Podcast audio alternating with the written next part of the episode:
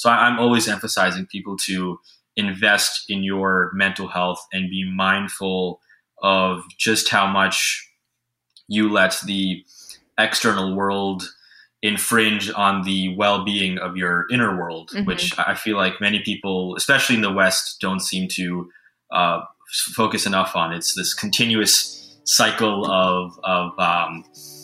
of satisfying your various desires, your, you know, sexual, food. You know, I'm going to order DoorDash and get food right away. Then I'm going to go do this and that, and you know, play video games, listen to this podcast, and do, you know, all these things that are distractions, and never actually addressing like who you are as a person and where you want to go in your life, what you want to do.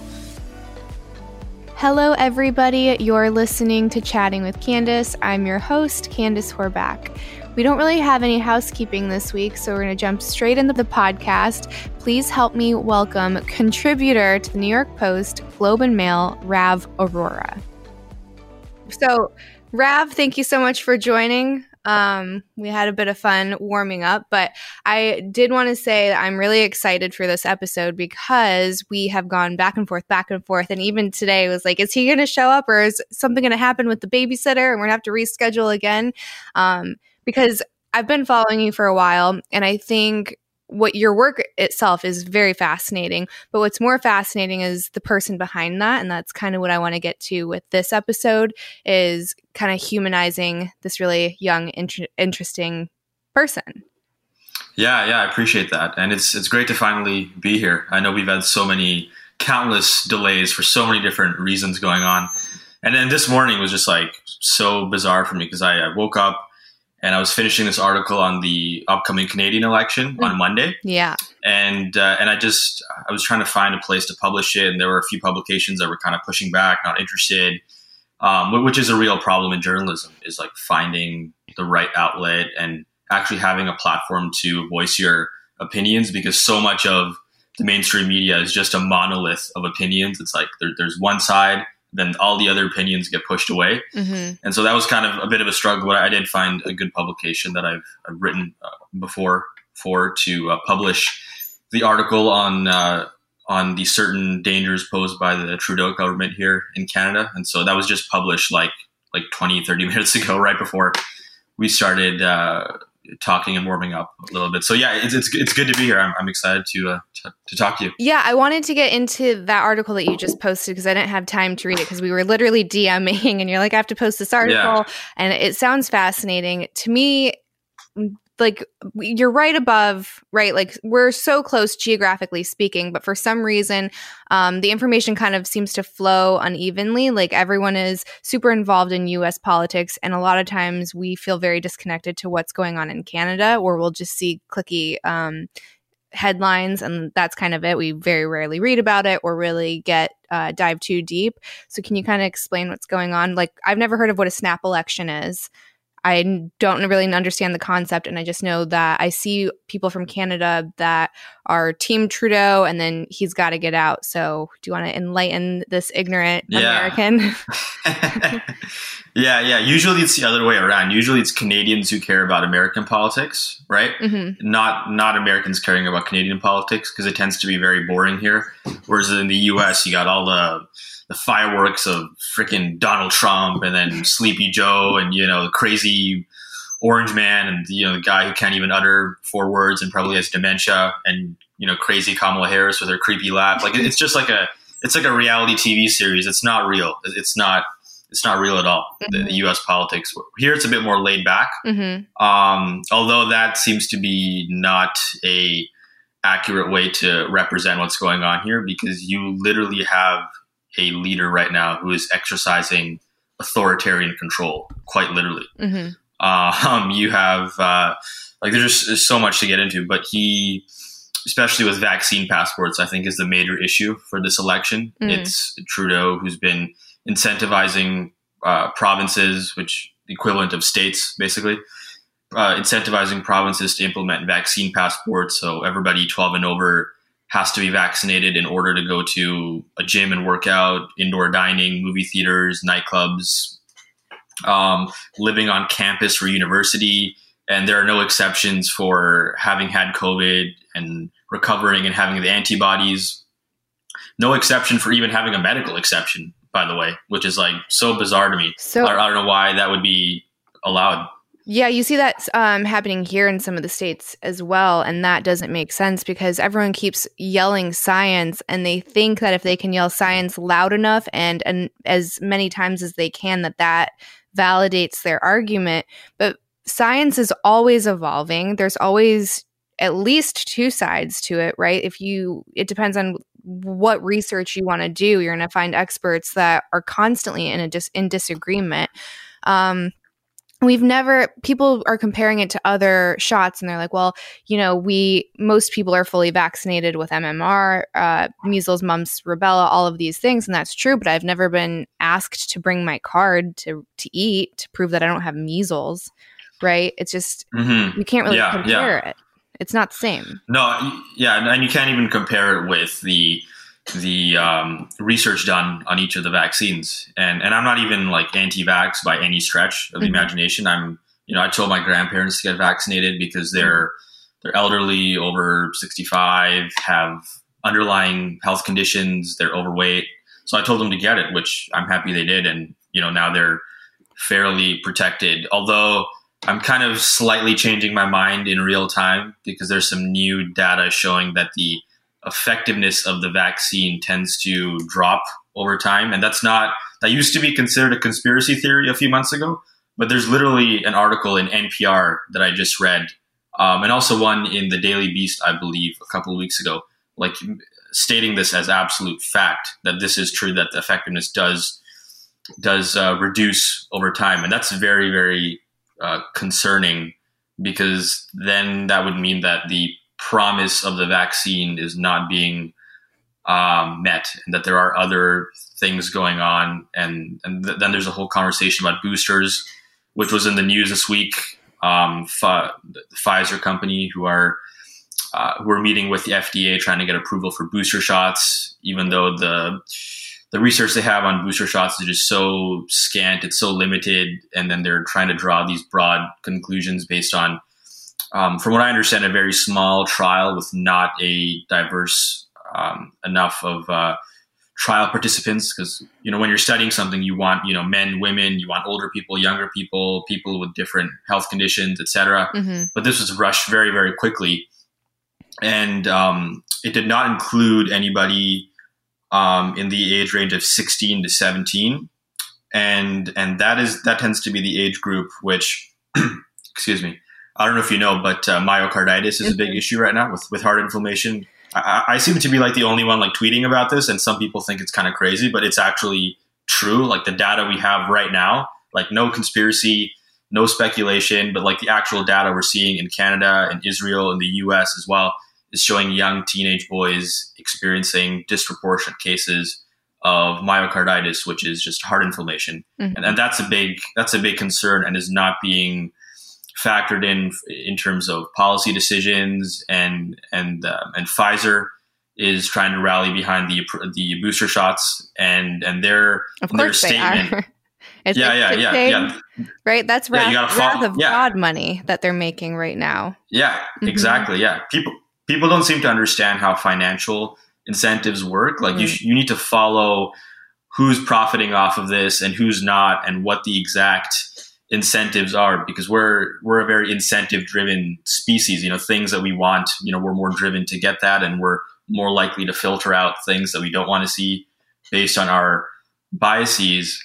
But the Pfizer, they in their statement that I was reading just yesterday, they were saying that for booster shots, we did not include any 16 to 17 year olds in our analysis, in our study of the booster shots, but they said we are extrapolating, we're expanding based on the data we have for older people, and we're going to improve, we're going to try to improve booster shots for young people who already are not going to have a significant benefit from the vaccine, because we know healthy young people under 20, under 25 are at extremely, extremely low risk of COVID. But the media just likes to propagate just fear porn is the word I like to use. It's just like they're always trying to exaggerate fear and not actually understand the facts. Oh yeah, because that's what gets people to pay attention, right? Is if you feel like it's directly going to affect you or your family. And I can't remember where I was reading this, but they were saying that boys, younger boys, are 6 times more likely to get myocarditis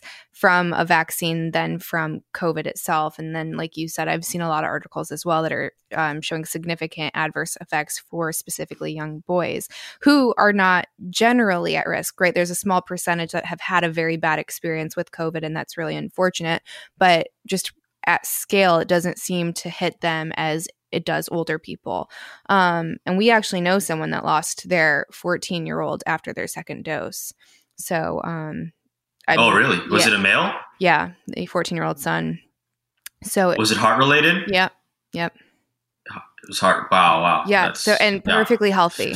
Perfect. And it sucks because it's 2 parents that, based off of the information that they had, felt like they were doing what was best for their kid, and now they don't have their kid anymore. So it's not to say don't get vaccinated, but it's saying it's the only time we've never been allowed to have the conversation. Like, why can't we, like with the Nicki Minaj stuff that's happening right now, it's like, man, she just came out of left field, but it's amazing. And one of the Republican, I think she was running for Congress, she didn't win, Kimberly Klasik, she made a post, and she's like, just a reminder. And she posted this Nicki Minaj photo album, and she's in a thong and like bending down. And she's like, while you guys are celebrating her coming out and talking about free speech and censorship, remember that you guys are the ones that have an issue with her line of work as well. So censorship goes both ways. So you don't get to just celebrate her because she's saying something that you agree with at this moment.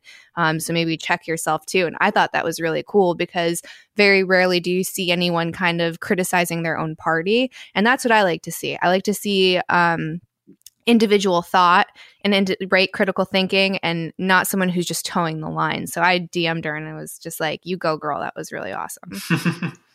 Did she reply? Yeah, we follow each other. See, that's another thing. So she's running for Congress. She's Republican. We follow each other. We've talked. I do want to reach out to her and see if she wants to come on. But it just, again, it shows, I think it shows extreme maturity. And it's not judging someone based off of one piece of evidence and just, coming to the conclusion that you know everything about them. It's like leaving that space open. Mm-hmm. Mm-hmm. Mm-hmm. Yeah. Yeah, I know the Nicki Minaj thing is just so – it's another one of those like, yeah, we're living through a simulation. This is not real. like Tucker Carlson, I think like 3 days in a row, he did a monologue on Nicki Minaj. And just like seeing like Tucker's like – swelled up face. And I actually like Tucker, by the way, which I don't know if I should say that, but I actually do like canceled. What he does. Canceled. Yeah. I should just freaking leave right away now. Yeah, it's over. It's over. Maybe cut that part out. I don't know. But no, Tucker, yeah, he's the only mainstream kind of media person that I actually respect. Really like CNN, MSNBC, even other hosts on Fox News, like they all just seem to be repeating these very stale talking points that lack any kind of nuance or any kind of analytical insight that is worth giving time to, right? Especially with podcasts right now, it's very, very difficult to find time to listen to everything. Mm-hmm. Like I have a crisis right now where I'm always seeing interesting podcasts, usually like Joe Rogan, Jordan Peterson, Sam Harris, Megyn Kelly, especially now. I love her podcast. It's really great. And it's like they're always putting out so much excellent content. And it's like I can only listen to like 20% of it. Mm-hmm. I just can't get everything in my head. I can't listen to everything. I try to, when I'm washing dishes or driving or, trying to work out, I try to, mix it in. Mm-hmm. But and so because of the boom of the podcast industry, we're seeing basically the demise of the mainstream media, with the exception of Tucker, whose numbers are still topping the charts, which is excellent. And with the Nicki Minaj thing, that was pure comedy. It was one of those moments where I was like, okay, time to sit back, take a laugh a little bit. And also like the deeper part of it, like you're pointing out, is just somebody who perhaps should be loyal to the Democratic Party or broadly speaking, more to the left wing kind of agenda, given her past or her, who she is as a person, right? Doesn't scream conservative, exactly. But But she's saying is like, yeah, like I need to, like all she said was that her friend's cousin had the swollen ball that everyone thought was great. Yeah. The adverse event from the vaccine. She never said don't get vaccinated or the vaccine is dangerous. She just stated, you know, an anecdote in her mind, and she shared that with the world. And you see just like MSNBC just going crazy, going after her. And then her retweeting Tucker Carlson's monologue on her. And then MSNBC just going crazy again. And just like, they're just like going out of their minds about Nicki Minaj and all this kind of thing. But it's, yeah, like just the vaccine groupthink to me is just so dangerous right now, especially with young people. Like you're talking about, you knowing somebody who had that adverse event and died, which is just so tragic. Right. And it's like, it's like, you don't want to, you can say, okay, just because you know someone that has had an experience, right, and you're using that to justify anything, but you can go to VAERS, right, and the number's not zero. That's, you know what I mean? It doesn't matter. We can talk about, everyone always wants to nitpick and say, well, those numbers aren't accurate and we don't know. Well, we can say that about any statistic ever given. So you kind of have to throw that argument out, but the number's not zero. So if the number's not zero, I think that warrants a conversation. And I think it comes down to the parents as well. I mean, I've never been anti-vax. My kid has all of his vaccinations. I've got all of mine, right? It's never been something I really thought about. And then I think this environment has had me kind of turning my head a little bit. And I've been seeing a lot of videos with Rob Schneider. Do you know who that is? He's he's in a lot of the Adam Sandler movies. He's the funny guy with the like longer brown hair. He was in Big Daddy, 51st Dates, a bunch of stuff, but he's a relatively famous comedic actor, and he has done a lot of podcasts and late night interviews talking about vaccinations. And I think his conversations are a little bit dated. I'm not sure because I don't see timestamps, but I think he's referring to just vaccinations, period, when it comes to kids having to go to public school, and saying that that should be the individual's choice to assess. And I was like, whoa, I never thought about that. And I never thought I'm doing this because I have to. I guess I never, you know what I mean? You just assume that the government had done the research for you and all of these things, and then you just kind of make that decision blindly. So I was a little bit disappointed in myself that I just, I guess, automatically did that.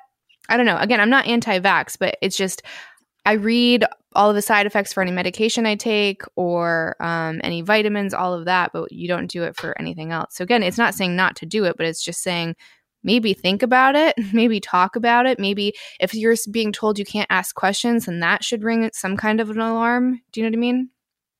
Yeah, for sure. Yeah. So go ahead. Yeah. No, I was just going to say it's so alarming to think that the government could be providing policies and incentives that are dangerous to our health. Specifically young people is, right now, all I'm talking about here. I'm not saying older people shouldn't get vaccinated. Like I was saying earlier, the waning effectiveness of the vaccine, that is a newer concern that I'm learning about, and I'm not sure what to make of it yet. That is a concern. And you're seeing in Israel, which was one of the most heavily vaccinated countries from the start, who are experiencing a devastating wave of cases and hospitalizations right now, which has led to the push for the booster shots there. And so I'm looking at that and I'm like, okay, that is not where we want to go, but that looks like the place we are going to go because of decisions that have been made that are potentially not in our best interests, decisions that were made certainly with good intentions, but were rushed and were driven by other financial extraneous incentives that are problematic. But with young people, it's the myocarditis problem is a real concern. It appears to be something like 1 in 6,000 or 1 in 7,000 cases for roughly like 12 to 20 year olds. So it's like 1 in 6,000 roughly for cases of myocarditis after the second dose. That appears to be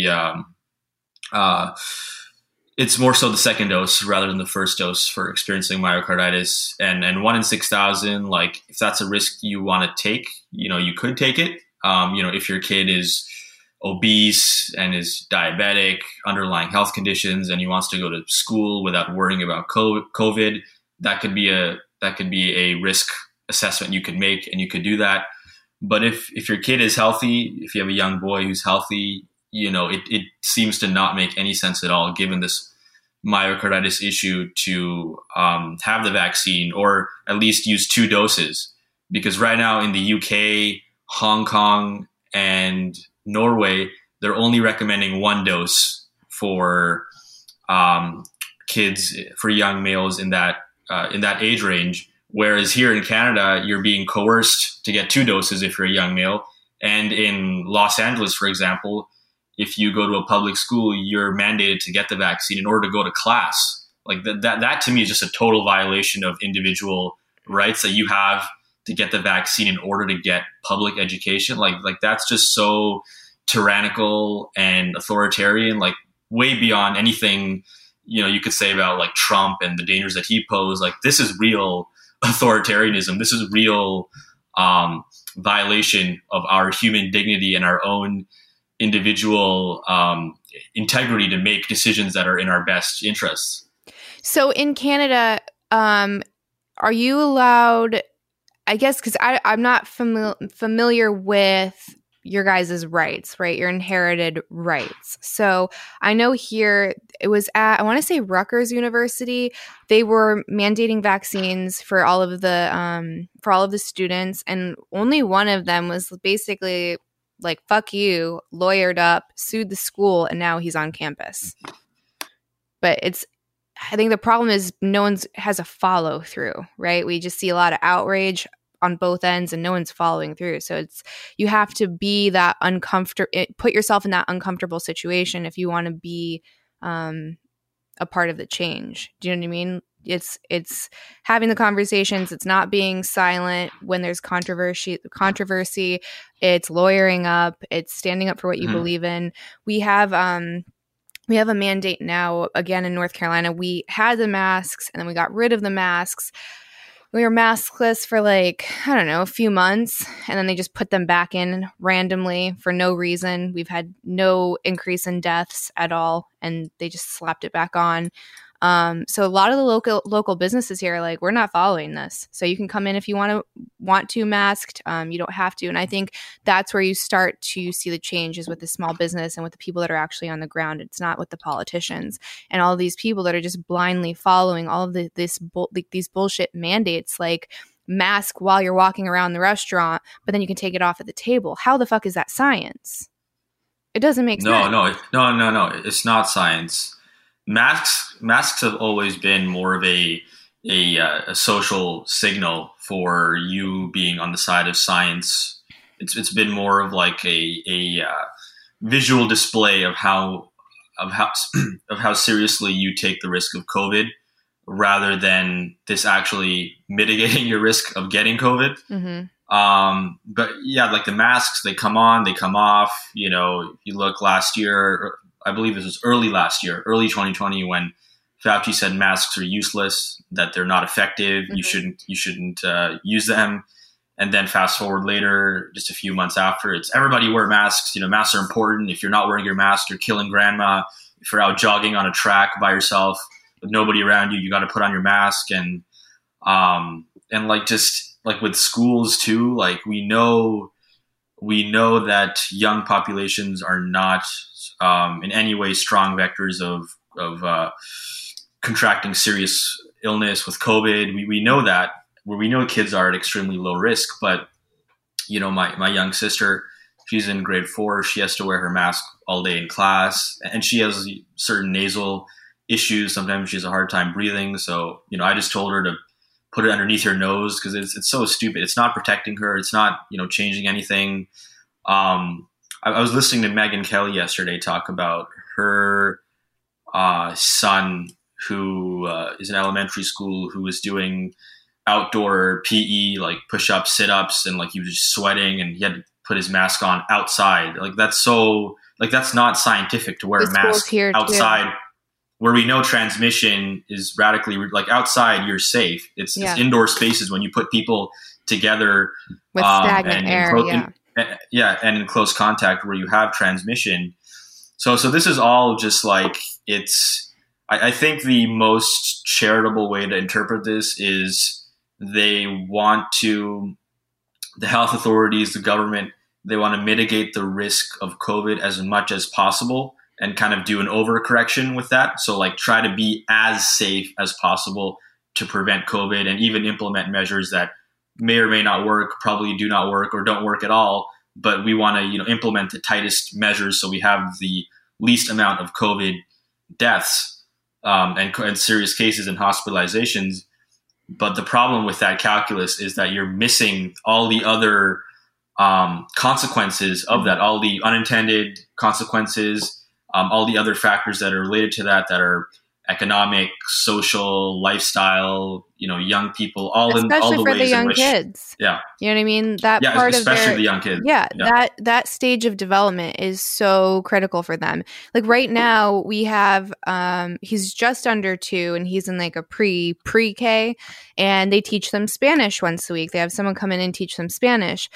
The teacher's fully masked. They won't even let them wear those visors. And I was like, well, if you're going to have this mandate, especially with the little kids, can you just wear one of those visors, like the clear shields? That way they can see your lips. How the hell is my less than 2-year-old going to hear, like be able to understand what you're saying when it's a foreign language, when he can't read your lips? That's such an important part of learning language.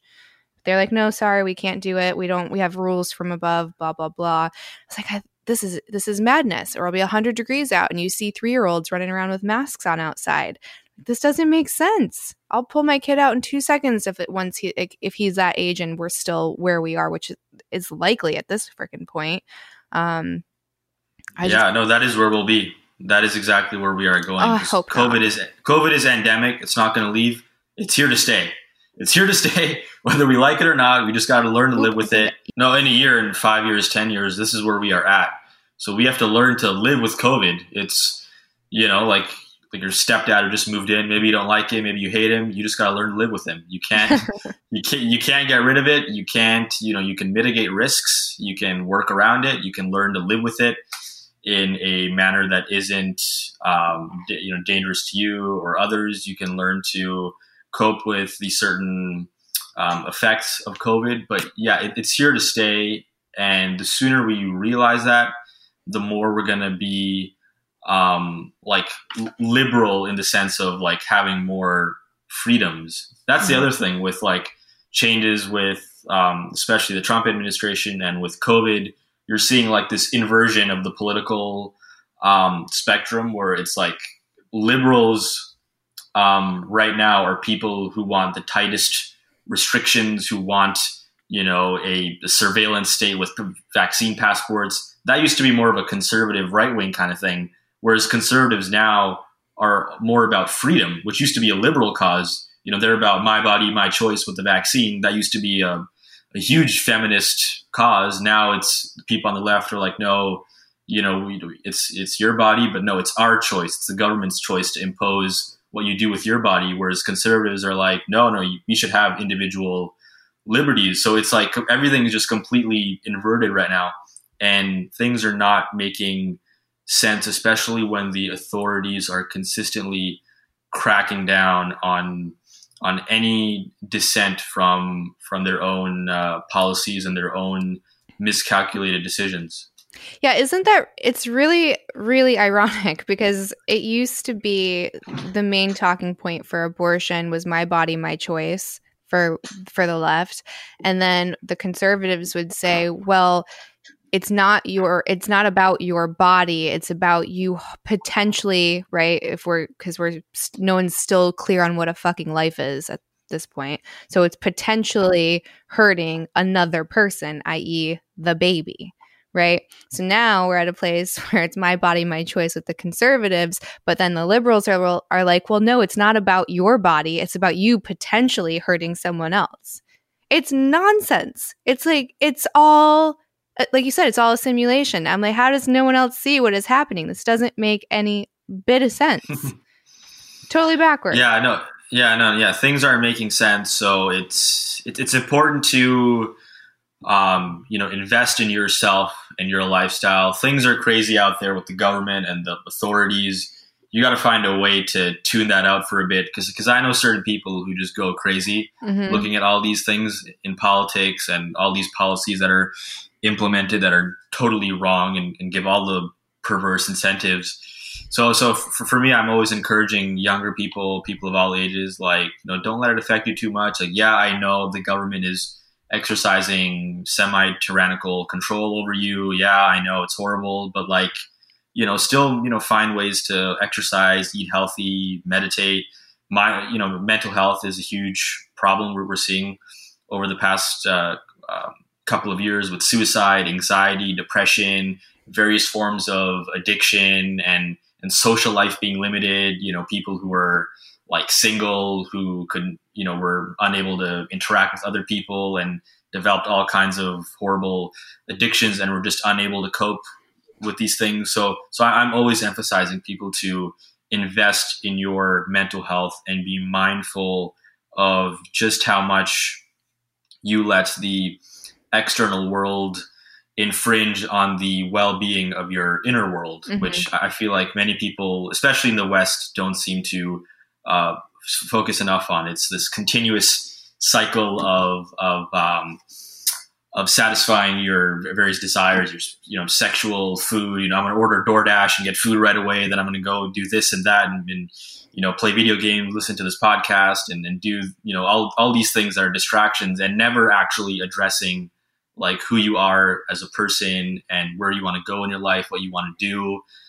That's why I think it's with the podcast boom too. It's good that people like Jordan Peterson are encouraging people to change their lives, and people like Sam Harris are emphasizing mindfulness, meditation, and all these things, which are just so important for well-being. Mm-hmm. So how do you stay sane? Because that's your job, is to be in the thick of this. You're always writing articles about the chaotic state of Canada or the US or politics. They're usually pretty heavy topics. It's stuff that fires me up, and it's just me reading one article. It's not me doing hours of research to write an article. So, and also we were talking, there's always there's a fallout too, right? If you have all of these opinions that don't align with the mass majority of everyone else, especially at your age, I would imagine that that's also has to add another layer of stress to the situation. Yeah. Believe it or not, I'm actually not always super stressed out about politics or culture. I have a very good way of decompressing and just tuning out all the insanity, all the hysteria in what's going on with politics and culture. I don't know, maybe that's just kind of in my nature. Like I've certainly experienced a lot of pushback for my views. And I recently had an article that you probably saw on cancel culture and things that I experienced at my university. And you got kicked out of a class, right? No, I didn't get kicked out of a class. It was a professor who on Twitter, I asked her if my views would be welcome in her class. And she's a very left-leaning professor who specializes in critical race theory, which is a topic I'm so tired of talking about and listening about.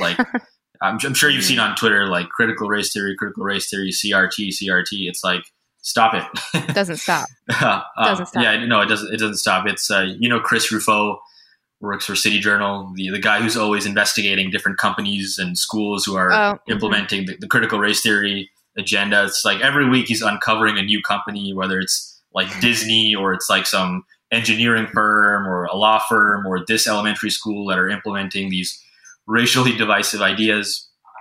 So this professor, she was a specialist in critical race theory, and I just asked if I was welcome in her class, and she said, "No, not interested in your perspective."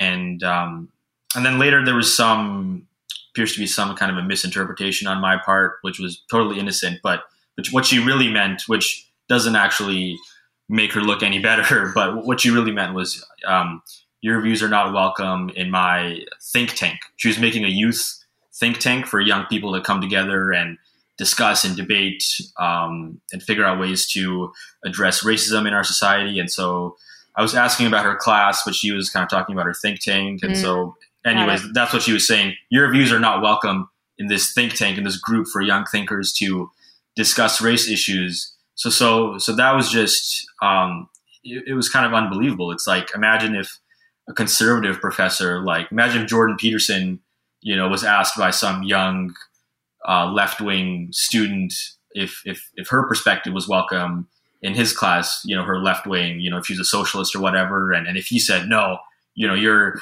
perspective is not welcome in my class or my after school youth program or whatever. And like, there'd be total outrage over this kind of ideological intolerance. But unfortunately, this is the norm. It's intolerance coming from the left that is so widespread in our universities. Mm-hmm. Yeah, it's one of those things where you want to stop talking about it. And part of me thinks if you do stop talking about it, maybe it'll go away. I don't know. Maybe that's me being super naive and just addressing it at a ground level and just being hyper vigilant about your kids' school and controlling what you can, right? It kind of goes back to make your bed.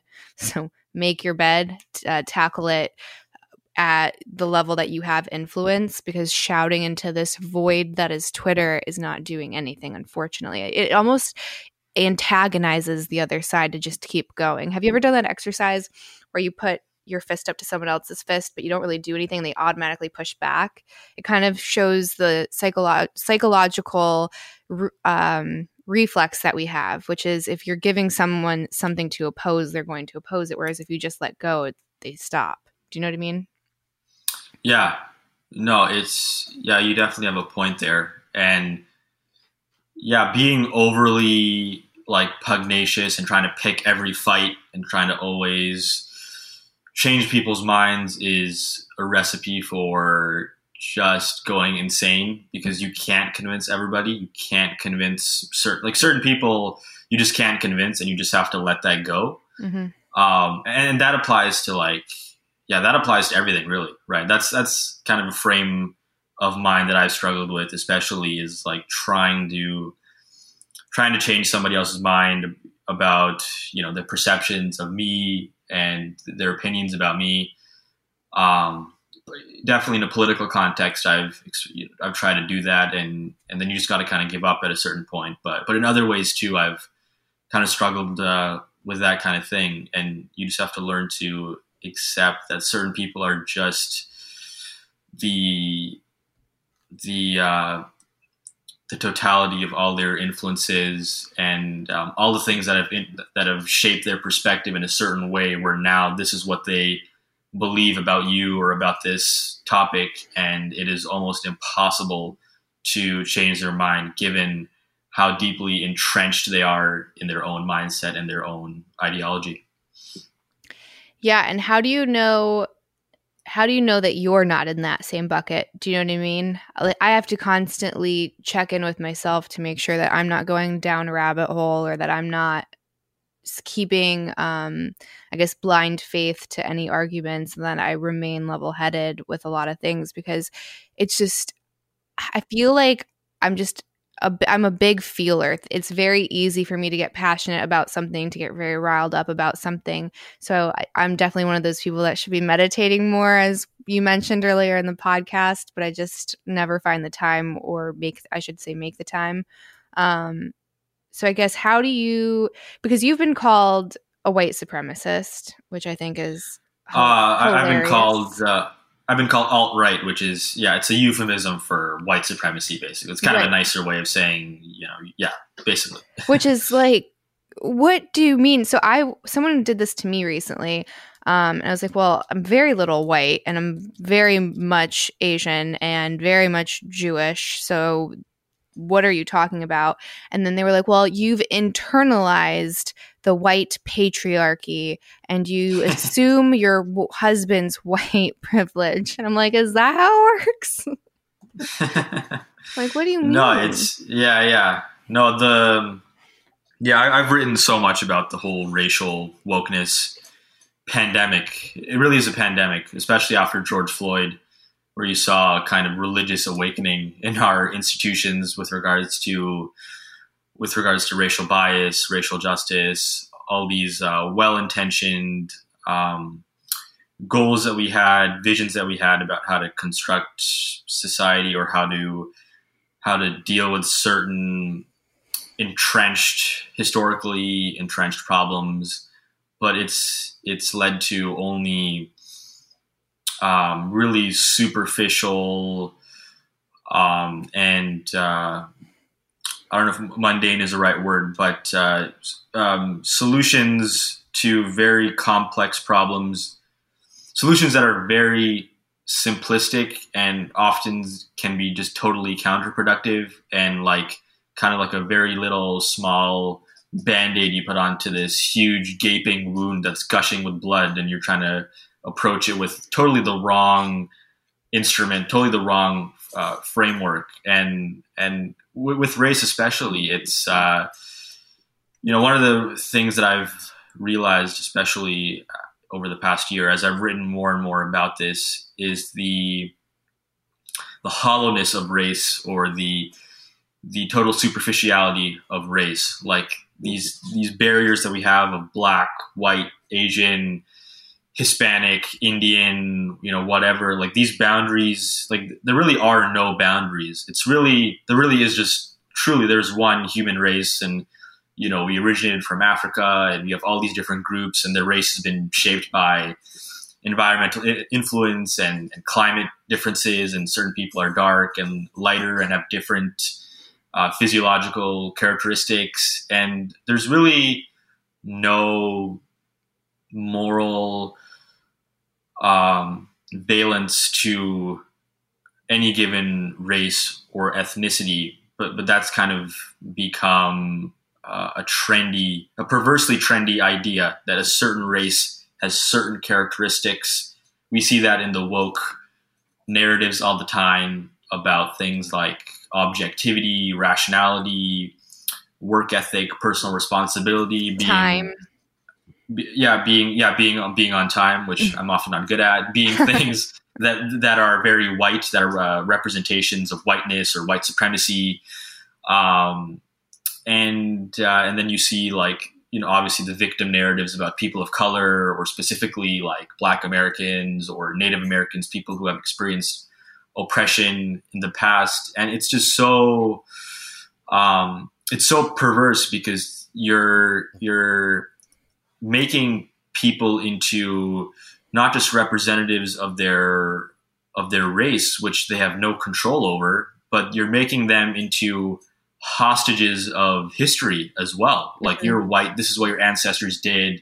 Mm-hmm. Even though there's often a total oversimplification of like white being this like unified category of oppressiveness, like in the past, whereas, you had certain white groups like the Irish, Jews, people from Eastern Europe who were like oppressed and discriminated against in the US. There's all sorts of complexity there. It's never just white against black. There's so much gray area with regards to racial prejudice in history. But right now, it's like as you're talking about with yourself, you're part Asian, you said, mm-hmm. white and Jewish, and it's like, and so that's an interesting kind of experience, right? Because you're like, is part of you Asian? Is part of you white and Jewish? Or right. Is it rather like just you exist in totality? You're this. Yeah, yeah, exactly. You're not a stratified person by race. You're just who you are. And that's dependent on so many other cultural and familial and social and genetic and biological and sociocultural factors that make you, right? You're not a representative of your race, and neither am I, but that's kind of the direction we're headed in. And that's something that I've had to kind of deal with in a very personal, difficult way, which I know we've privately talked a little bit. Do you want to talk about that before? I don't know. It's kind of a landmine. I don't know. Is it a landmine? It's so I feel like it could be an interesting conversation. Sure, yeah. And yeah.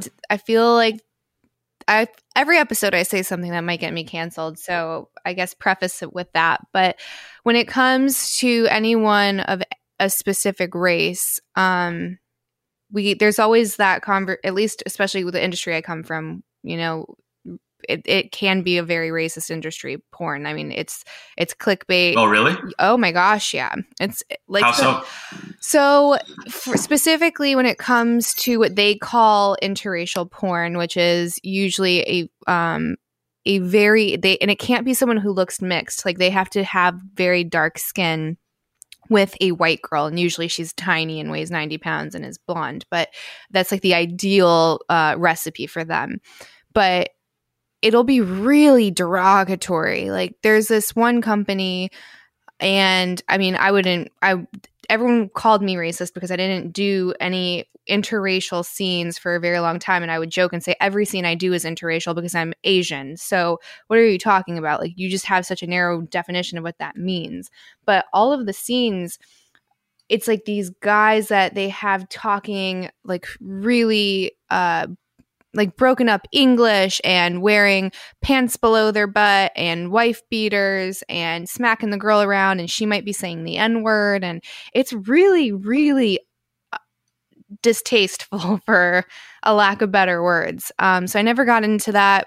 This one guy started a company called Blacked, and I think he did it in such an elegant way that I was like, okay, I'll do that, because I feel like that's a beautiful piece of work that I would be proud to do. I'm not going to do anything that I think is racist or derogatory. And that, unfortunately, is the mass quantity of that type of film. And I don't know why. Obviously, it's selling. Otherwise, they wouldn't be doing it. But it's really unfortunate. So when stuff like that happens, some girls never do it, period. And they'll say it's because they're not attracted to Black men. And then they get called racist. I'm like, well, I've been told a lot. And I look – mixed. Asian people can usually tell I'm Asian. White people think I'm Hawaiian or something. They don't really know. And some people just think I'm white, right? Like, it depends on your perspective, I guess. But I have been told. Yeah, I personally, by the way, I thought you might have been like Hispanic. You might have part Hispanic background. I get that too. You know? Well, yeah. Spanish. Yeah. There's some Spanish in me, but not like Latin America or anything. So right, yeah, which is interesting, right? It's like it just shows how. Like I was saying, like how hollow racial identity is. Like, some people think you're Hawaiian or Asian or white, Jewish, Hispanic. It's like ultimately those labels are totally meaningless to who you are as a person and what your values and morals and it tells you nothing. And what your curiosities are. Yeah, it essentially tells you nothing about who I am as a person. But the point was, obviously, I'm not a purebred Japanese woman. There's a lot going on in here, so I don't look 100% Asian, but even with my mixed aesthetic, I have been told by people that they don't find me attractive because they don't like Asian women. Like, my eyes are too slanted, or I've been told that people aren't attracted. Oh, really? To me. Yeah, or that they don't like me because of, especially when I had my natural dark hair, it kind of accentuated a little bit. And like, oh, you look too Asian like that. I'm just not into it, or I don't like your freckles. I don't see a difference, because I think when it comes to attraction, there's almost a lot of mystery that comes there. I can't tell you why I'm attracted to the things that I'm attracted to. I just am, right? And for some people, I can't deny maybe they aren't attracted to a specific race, and that I don't get it, because I think there's a lot of variety within any race. Yeah, and that's kind of what we talked about, is to just blanketly say I don't like Asian women or I'm not attracted to Black men. It's just, that's just a really vague statement. I'm like, maybe you just haven't met enough, because sexy people exist in every single ethnicity. But yeah, I don't think it inherently makes you racist. I think it makes you maybe not so worldly or not necessarily very open-minded, but I'm not going to be anyone to tell you what to do with your body. You know what I mean? Like, you get to have sex with whoever you want to have sex with, and I'm not going to voice my opinion on that, period. Right. So you experiencing would just textbook racism, as you described, about looking Asian. Was that from like directors in the porn industry, or people like other actors? No, that would be like real life, like civilian life stuff. What happened with like, porn though? Like recently? Like recently or a while ago? Man, when was my hair dark last? I would say the last time someone said it was probably 5 years ago or something. I go in phases with my hair. But yeah, I didn't take it offensively. I'm like, if you don't think I'm hot, that's fine. You know what I mean? I'm not right. for everybody. I'm not trying to be for everybody. And you're entitled to do whatever or whoever you want to do. But I don't know. Do you think that makes someone racist, or do you think that just makes them a little ignorant? Yeah, that's a very tough question to ask. And it is contingent on what you define as racism. If you define racism as just impact or effect, which is more of a left-wing understanding of racism, like if some policy or some program has a racially disparate impact, then that would be racist, even if there are no racist intentions. Like if you policing is just naturally racist because there is a disproportionate number of black suspects who are arrested or shot by the police, which, not to get into all of that, but which is primarily a product of differences in the commission of crime rather than the biases of police officers. So it's like, so different groups commit different rates of crime, and so they're arrested according to those rates of crime commission, which happens to be, you know, it's not politically correct, but crime tends to be racially disproportionate. And anyways, that's a whole other discussion. Mm-hmm. But to your question, if having racial preferences is racist, right? Because you've experienced something like that. Yeah. And how did you take it? Was it more on a personal level? This sucks that this person doesn't want to be with me because of your blood, essentially, and they're just stroking a really broad brush? Or were you like, man, she might be a little racist? Yeah. It's something that I think about a lot, and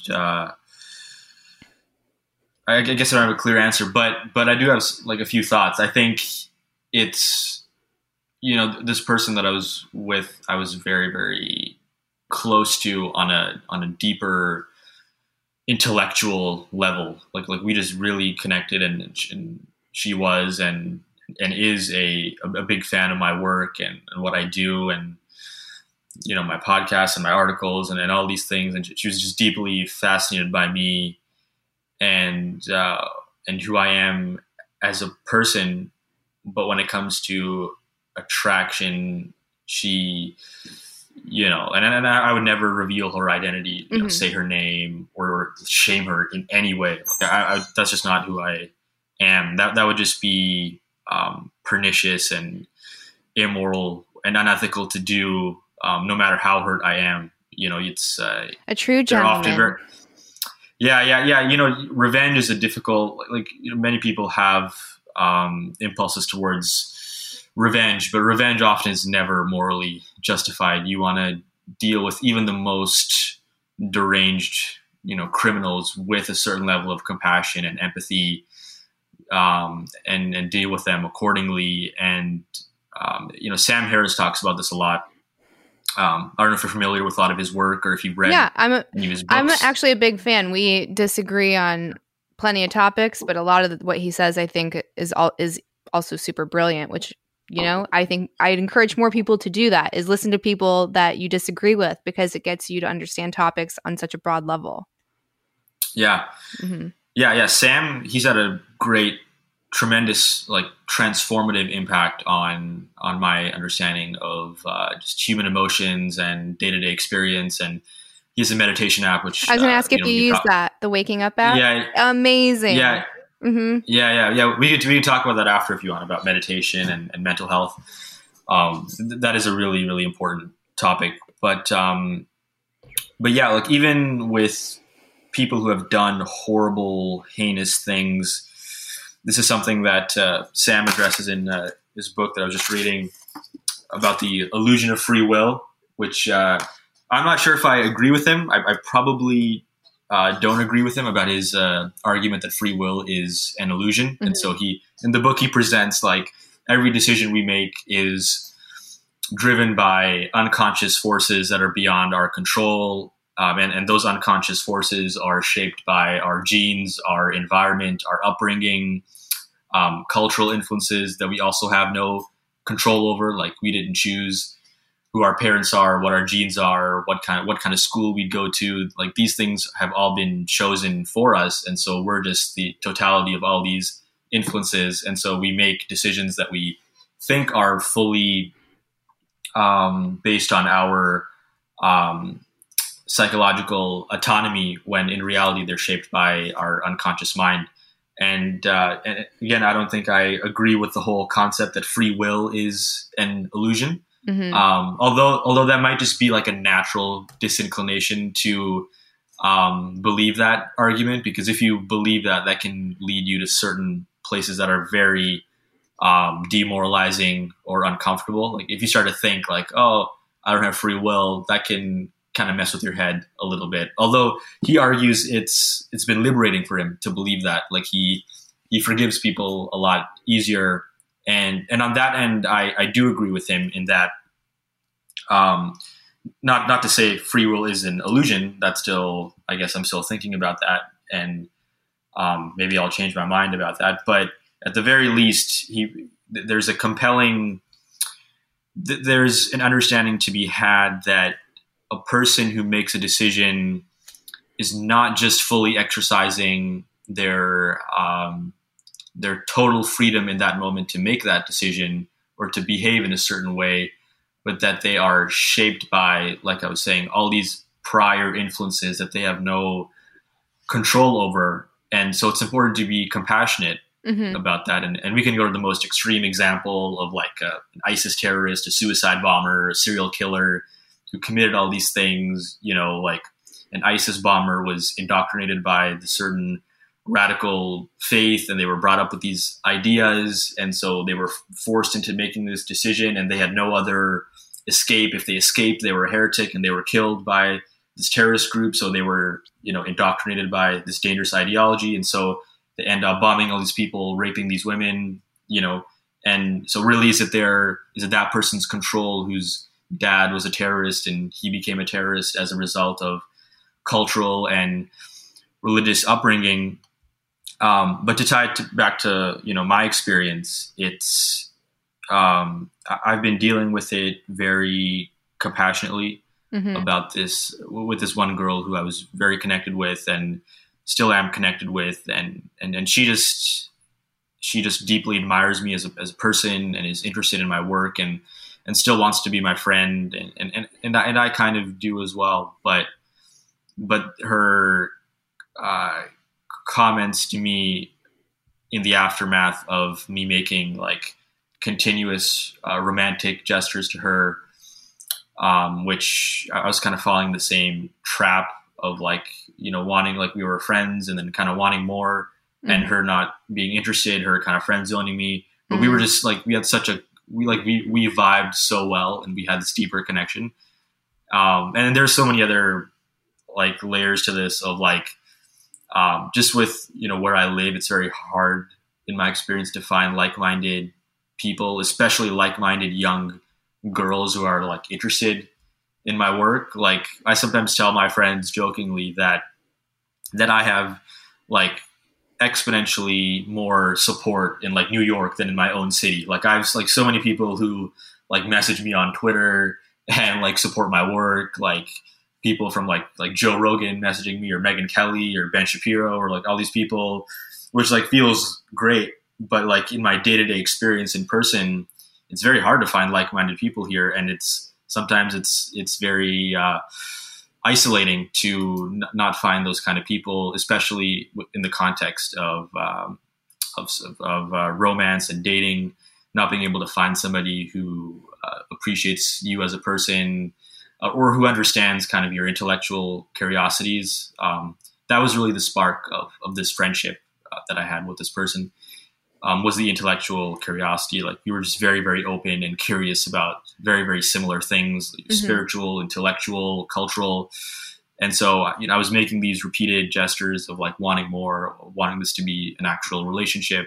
And she had turned me down several times, but I kind of kept on coming back for reasons that are regrettable, but also understandable. And so then she just kind of broke it to me about a month ago that she's not attracted to Indian or Asian men, which was the immediate response that I had was total silence. I just kind of left her on red for several weeks, which was totally understandable. That's awesome. Yeah, good move. Yeah, which, well, I don't know if it's a good move now that I've changed course and I've decided to be friendly, which I don't know.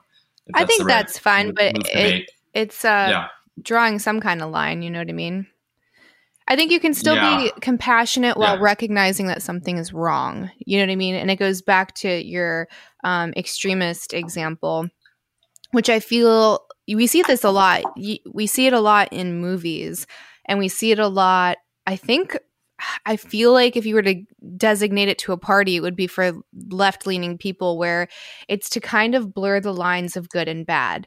And it's to do exactly what you did. It's walking it back. So you walk back a terrorist from, you know, their inception, and then all of these outside influences from people that are very influential, like a father figure, you know, uncles, all of these things. So you have to ask, did this person really have a choice, or was this kind of written in the stars? And that's true. All of that's true. You can hold two thoughts at the same time. So you can recognize that certain things, unfortunately, certain people are doomed to a very dark fate. But it's also, you can have that compassion, you can hold that, and at the same time forgive them for what they do, no matter what that atrocity is, but still not abandoning the fact that this is an evil thing or this is a wrong thing. And I think right now, especially when it comes to film, and I see this in something like the kid movies that my son will watch, is they blur that line because they want you to empathize with that character, but then they don't follow through with the, well, this is still wrong. And that last bit is crucial. You can have compassion, you can empathize, you can forgive. I'm a huge proponent of all of those things. I believe in forgiveness for the most heinous things, because I think that helps alleviate any weight that you're going to carry from any wrongdoing that's inflicted on you. So even from a selfish standpoint, you need to forgive people. Oh, yeah, of course. But you have to follow through with, that was wrong. You know what I mean? Yeah. Mm-hmm. No, yeah, of course. Yeah. Trying to find that balance is really important, and in my circumstance it was that was very difficult, because my immediate psychological reaction to having heard that comment was kind of like a gun pointed towards me, but the bullet not actually hitting me, but actually hitting the wall behind me, because that comment about I'm not attracted to this race was not something that I identified with at all.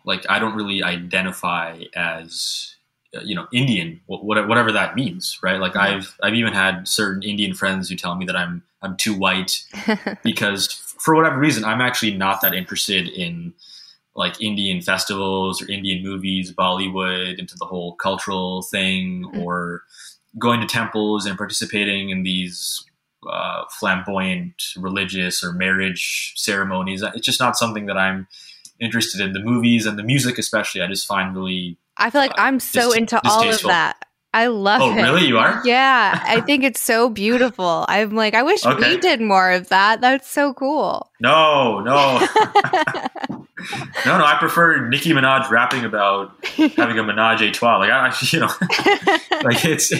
And that's actually been a big influence of mine, is hip hop culture and rap music. And that's something that that's actually what inspired me to write about very morally complex issues, was listening to, I don't know if you're a fan of Kendrick Lamar, Kanye West, Tyler, the Creator. Love Kanye. All those kind of rappers. Yeah. Yeah, of course.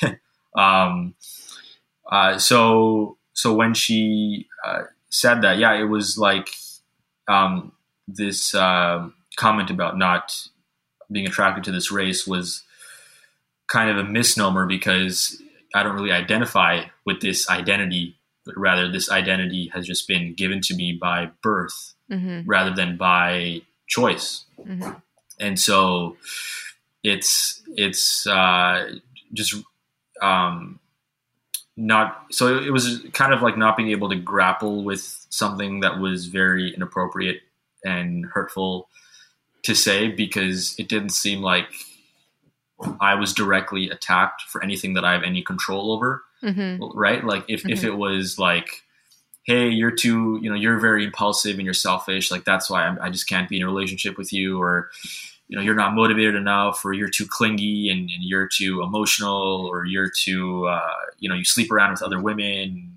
That's why I don't want to be with you. Like those are all things that you can control, mm-hmm. and change and apologize for, and redeem yourself on. But you can't apologize for being born with a certain skin color or try to change that in any way. That's just an immutable, inflexible part of your identity, which just makes the whole situation very tragic, I guess, is like this thing that I'm not able to control is getting in the way of somebody who does deeply appreciate me for who I am, but can't be romantically attracted to me for this thing that is something that I've no control over at all. So are you one of those people that can find yourself attracted to somebody simply based off of, we'll say, a spiritual connection or an intellectual connection? Like those things can override the physicality of a person? Or is that still a very important piece of that puzzle? Because I know people that can, right? They could be with anybody as long as there's a connection. I'm not one of those people. I need the whole pie. Do you know what I mean? And again, I can't tell you why I'm attracted to certain people. It just is. And while it sucks, and I guess I really hate her delivery on everything, it's like, well, she can't also change who she's attracted to. That's my belief. I know some people would disagree, and they would say that that's shallow and that doesn't matter. But whatever means that you use to achieve attraction is what it is, and you need to be attracted to, not even on a physical level. You just have to want to physically be with that person for romantic love to flourish. Mm-hmm. Yeah. So you were asking about, could I date somebody just based on my intellectual or cultural connection with them, and potentially putting physical attraction to the side or beauty to the side? That was your question, right? Yeah. Yeah. No, the answer is no, for obvious reasons. It's very hard to isolate like one thing. In politics, it's relatively easier. Like people talk about being a single issue voter, mm-hmm. where if you really care about immigration and what's happening with the crisis at the southern border, with all these caravans coming in and just the border being porous and there not being a definitive set of criteria of who we let in, who we don't let in, and you want to just base your vote on just that issue alone, that's understandable, and you can do that. You can vote Biden, Republican, or Democrat. But with dating and finding a partner, it's you can't just be a single issue voter. You can't be a single issue, a single characteristic person. You have to look at the person in totality of who they are, culturally, socially, and their personality and how they look. Obviously, I guess where I'm kind of unique is, I think I would value more of a spiritual or intellectual connection than many other people would. Mm-hmm. Like a lot of my peers, my male peers, who perhaps wouldn't look for those things as much as I would. Mm-hmm. For them, it would be like, is she good looking? Is she cute? Is she pretty and beautiful? Does she have an OnlyFans? Does she have an OnlyFans? Yeah, exactly. Well, that's absolutely going to be some kind of marker moving forward, at least in the States. It's like, if that's something that bothers you, you're going to have to get that out on date one, because people fall into one of two camps with that. And there's a lot of ladies in this pandemic that started an OnlyFans account. Right, yeah. And I have an interesting story for you about that, relating to you and a friend and a weird connection, which is very, very weird. Oh, do tell. But well, let me finish what I'm saying first. So yeah, I think I look for a an intellectual connection with somebody before being able to commit to them. Mm-hmm. I mean, if it's just like a temporary, for fun, transient type of exciting thing, mm-hmm. you know, if it's just a little spark, it's fine. And I've kind of been down that road. But in terms of having a fulfilling relationship, to me, the inside really, really matters a lot about what the person, how, I think one of the traits would be like, how much does a person really care about improving their life and the lives of others? How much are they committed to self-actualization and spiritual growth? And if the answer to that is like, they don't care, all they want is to, you know, just go to school and, you know, be an academic superstar and do that, or be like, you know, person who's just trying to satisfy their hedonistic impulses and drinking and smoking. And, you know, there's mm-hmm. that demographic too in my age group, which is very problematic. And I don't really connect with those kind of people, especially the people who are into just kind of partying and just working and sleeping, and just kind of living a very animalistic, mundane, hedonistic lifestyle without any appreciation for human consciousness and what makes us unique and how to pursue deeper spiritual aspirations. I think that's a very important thing to me, is like, how much does this person want to grow spiritually and how much they want to explore different realms of consciousness, of human behavior and ethical engagement with the world. Mm-hmm. No, I couldn't agree more. It's hard to take a relationship to the next level if you don't have all of those other things in alignment. Otherwise, I mean, unless you have someone who's at your level and, you know, you both want to just coast together. But I think if you're an ambitious person that values growth and values spirituality, that you have to be able to identify if this person is just for a season or if they are, you know, marriage material. And I think, I mean, I've always been pretty good at that. I tend to live in the future. So when I was dating, I would be like, well, what do you think about kids? And how do you feel about marriage? And what state do you like? I would be just jumping ahead to all of these things that were important to me. And some guys would be like, she's crazy, I'm not doing this. I was like, well, if you don't want kids, I need to know that. You know what I mean? That's a deal breaker for me. But a lot of people don't want to have that conversation because they're like, well, he's so hot or she's so hot, I don't want to ruin it with all of this heavy stuff that's so far down the road. And again, if you guys don't agree, that's fine. If you just know that that person's for a season, but you have to invest in that person differently then. Mm-hmm. Mm-hmm. Yeah, no, for sure.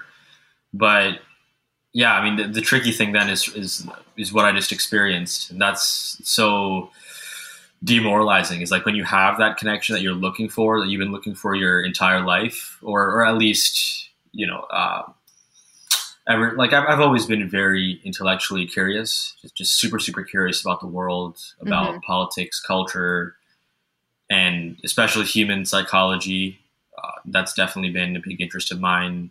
And so finding this person was like, oh my God, like it was, part of it was just like a confidence boost too. It was like, oh my gosh, like I can, the way I'm talking to you now about my views and what I've experienced, like this person is actually interested in those things. It's like, wow, like that's amazing. Mm-hmm. And especially amazing if you've never experienced that before, or if you kind of live in an area where, I don't know how generalizable this would be, but like in my school, there weren't a lot of people that were very intellectually curious the way I was.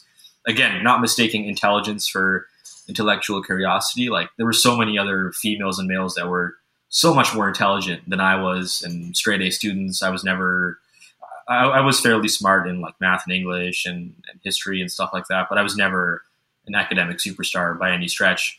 But I was always super, super curious and open to new experiences and always interested in spiritual growth. And so finding this person last year, you know, we first connected over being like huge Jordan Peterson fans, like mm-hmm. just like total fans of his work and his writing and his lectures. And we really connected on that. And then that became a gateway into understanding each other spiritually and intellectually, having discussions about spirituality and consciousness. and then, you know, developing that close bond, even if we didn't really like hang out for like several months or a few years, it was relatively brief, but we had, you know, we vibed so well together. And then for this immutable difference to be the barrier for us to be together was so difficult to deal with. And, like I was saying earlier, like it was, you know, the insult, you know, if you want to call it an insult, or at the very least, an insensitive comment, you know, it didn't hit me directly. It was, something where it was like, oh, like this is me. Like I'm actually Indian. Like, what does that mean? What does it mean to be Indian or not Indian? And what does it mean to identify one way or the other? And so, you know, for a little while it was like, oh, this isn't really an insult, you know, because I'm not responsible for being Indian or having this, this kind of appearance. But then afterwards it was like, afterwards I kind of had a bit of a spiritual reckoning, maybe you could call it,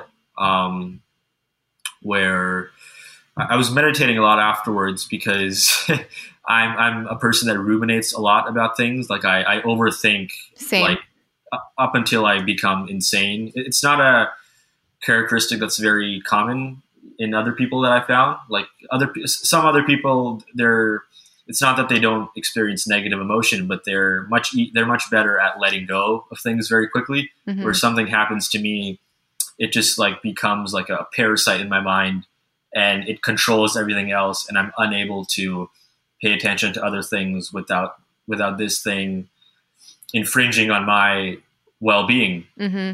And so I was just like thinking over and over about this. And there was like one night where I woke up and like I just like couldn't sleep for a bit, and I was kind of wondering like, is this what this person like said to me? Like, is this what I experienced? Like, is this true, or was this just like a weird nightmare or something? But it's like, no, this is true.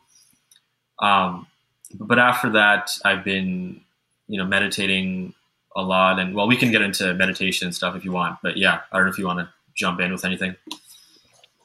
No, I mean, it totally sucks, and I've been there to some extent. Is this like your first serious heartbreak? Yeah. Yeah, I can tell. Yeah, no. Mm-hmm. It definitely had like a lot of crushes before, and various temporary things here and there, transient little relationships, whatever you want to call it. But this was the first major one, because mm-hmm. It was somebody that I connect with on a deeply spiritual and kind of intellectual level. Mm-hmm. Yeah, I guess my advice would be that you should just look at it from like a state of more of abundance than scarcity. And I know it sucks, especially if you're like, well, I'm not in a place where I'm surrounded by a lot of people that are like-minded or curious or share my values, especially at this age. And I totally feel you. It's hard to find anyone, like we were saying, that has any kind of seriousness to their life, to their work ethic. A lot of people are just coasting, especially while you're in college. So it's just, I believe everything happens for a reason. And I think you're probably going to have a lot more heartbreaks, and you know, it's probably a lesson. And if it's your first one, it's going to leave a scar. The first one never really goes away, like that sting, I guess, but I'm sure there's a purpose for it. And it's cool that you said like you're still friendly with her. I feel like that'd be really hard for me. Someone was like, basically, I don't like your I don't like your face, or I don't like your skin, but we can still be friends. Like, oh, okay. Yeah. Yeah. Like, yeah. I know. Sit on that. Yeah. Yeah. On paper, that sounds like traumatizing, but maybe I'm kind of proud of myself in a way that I haven't dealt with it in a bitter, obsessive way, at least explicitly to her. Mm-hmm. Like I never like shamed her, or you know, I'm kind of like, you know, she'll realize this, you know, in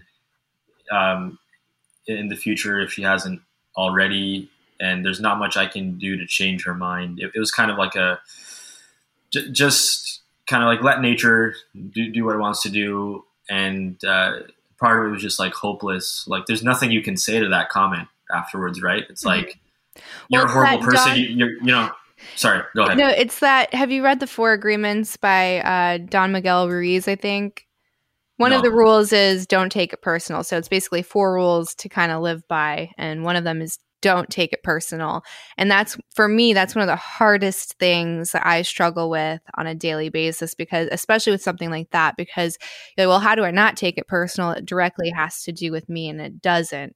And it never does, right? And then also, if you're trying to use a metric for your success is someone else's acceptance or view or anything that's external, you're kind of setting yourself up for failure. So you have to ask, in any given situation, what can I control? Like what are the absolute things that I can control, and then measure your success and happiness based off of that. So if it's someone else's acceptance of you, or someone else's interpretation of you, or how they receive your message, whatever it is, that's out of your control. So you just need to scrap that immediately, right? It's not how many likes do I get. It's not, did I convert someone to my way of thinking? It's not, did I, right? It has to all be internal. And then that's a lot easier, because if you're like, well, I did this podcast episode, I'm really proud of it, and I went on YouTube and it's 1,000 dislikes and all of these horrible comments, I feel like a failure. Well, that can't be your measure of success, because you're not in control of anybody else. Yeah, of course. Yeah, it's always important to have a proactive mindset when dealing with difficult things in life, especially the kind of thing that I went through, and trying to find the positive in that circumstance, which, yeah, like you were saying, everything happens for a reason. It's a cliche. It's kind of a platitudinal statement, but it's true. You know, things happen a certain way, and they teach you certain things. As much as they sting at the time, they reveal certain parts of yourself, or parts of human consciousness or human behavior that you may have not acknowledged before. For me, at the very least, on at least a superficial level, at least I recognize, like, oh, there are actually girls, there are people out there who are interested in my work. You know, I've come across one, you know, maybe when my dream is to move to New York at some point, New York City. I actually have a lot of friends there that I've connected over with remotely, young, like females, males, older people that are like fans of my work. I think probably because I write for the New York Post mostly. And so I have a lot of people there who are probably, well, I know there are a lot of people there who are always reading my work and are, you know, kind of fans or whatever. Whereas here it's a bit different, but at the very least, you know, coming away from this experience, you know, I have a little bit of hope of, in the future, I will find somebody who does appreciate me in the same way this girl did, but is willing to, appreciate me for who I am on a much deeper level, or at least not let my, or at least, you know, appreciate me for my appearance as well, and not just my interests and that kind of thing. Yeah, super important. Yeah. When you're young, you want to be with someone that wants to, you know, jump your bones. Otherwise, it's not gonna be good for anybody. Then you just have a roommate or a friend. You know what I mean? So you have to have that spark. So I say her loss. I mean, I totally agree. Yeah. You don't find young, ambitious people. And if you have a connection with them, I think that you fucking take that opportunity, sister. But it's, you know, it's not meant to be. Yeah. Yeah. A couple of my friends said that, like, and I don't agree with this, but like, they're like, you know, Rav, like, you're on this path and you're super successful and ambitious. And you're probably, like, in 5 years, you're probably going to be like 10 times more successful, and obviously, like, you know, rich and, you know, doing well, hopefully move to a big city and all that. And you know, and then all of a sudden she's going to be like, hey, Rav, you know what? I really have this thing for Indian men. Right. Exactly. Yeah.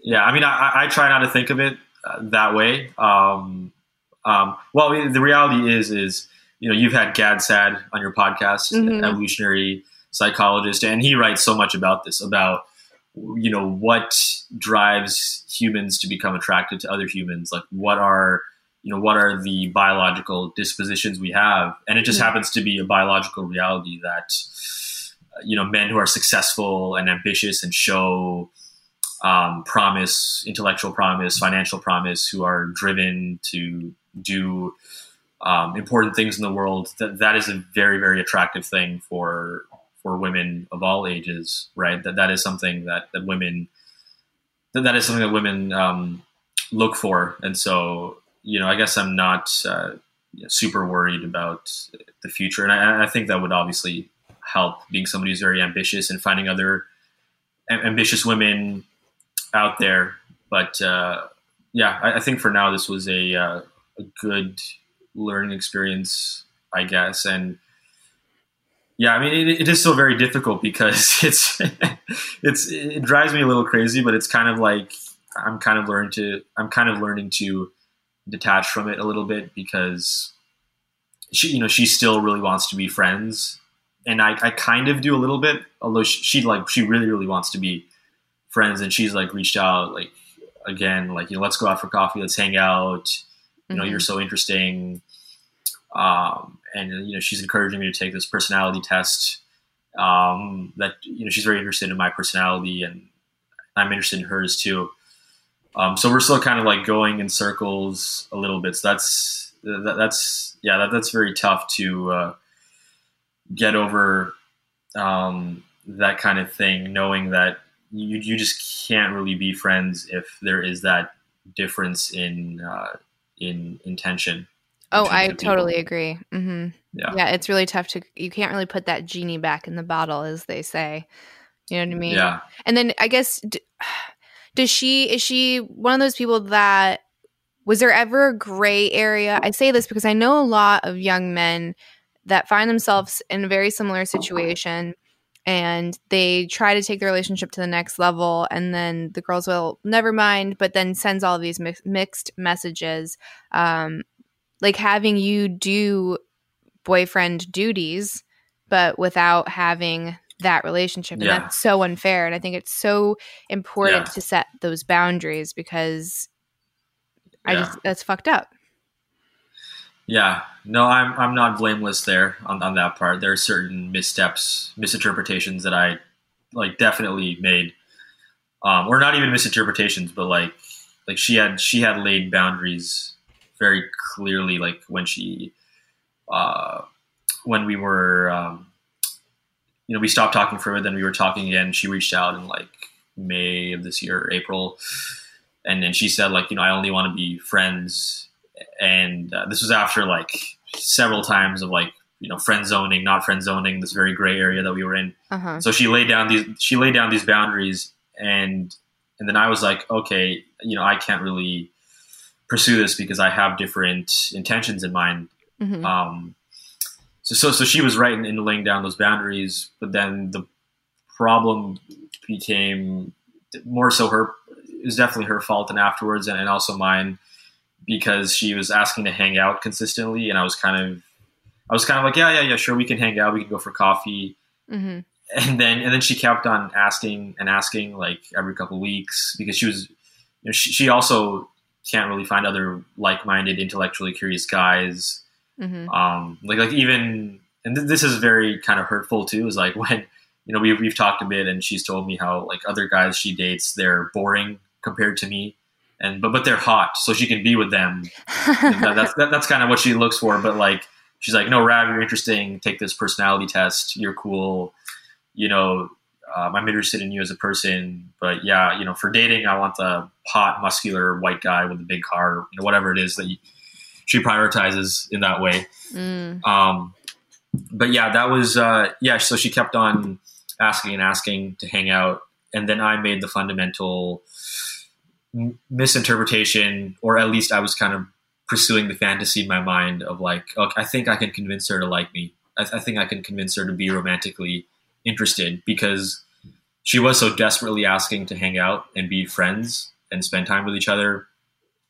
But I just, I kept on delaying it for a while, and then I mistook her just constant advances to hang out as like, oh, maybe she likes me more.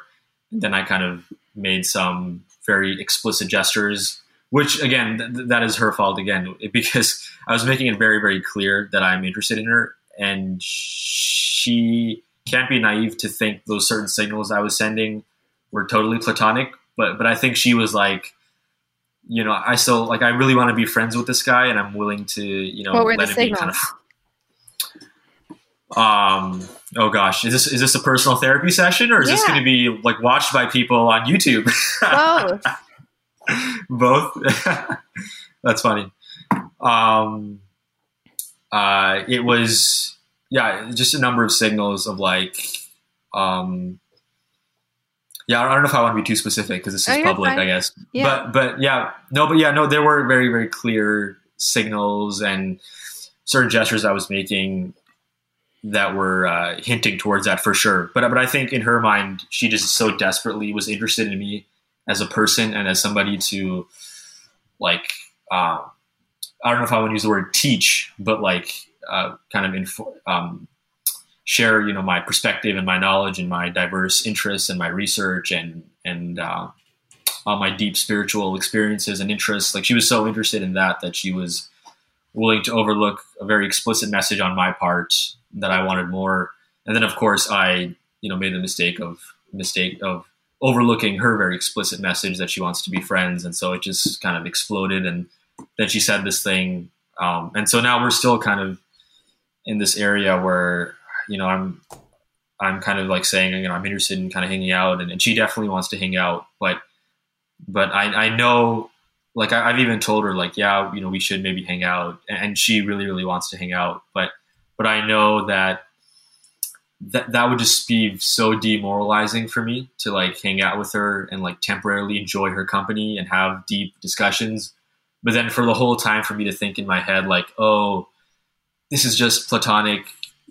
I can't get more because of my skin color. Like having that idea in my head would destroy the whole dynamic we had, especially the dynamic of like trying to impress her a little bit, which is kind of our initial spark, is like through deep discussions, like impressing her with my, you know, intellectual insights or my spiritual insights. And so now it just kind of felt like, what am I doing this for? You know, what's the point if she views me in this very distorted, racialized way, which is just so hurtful.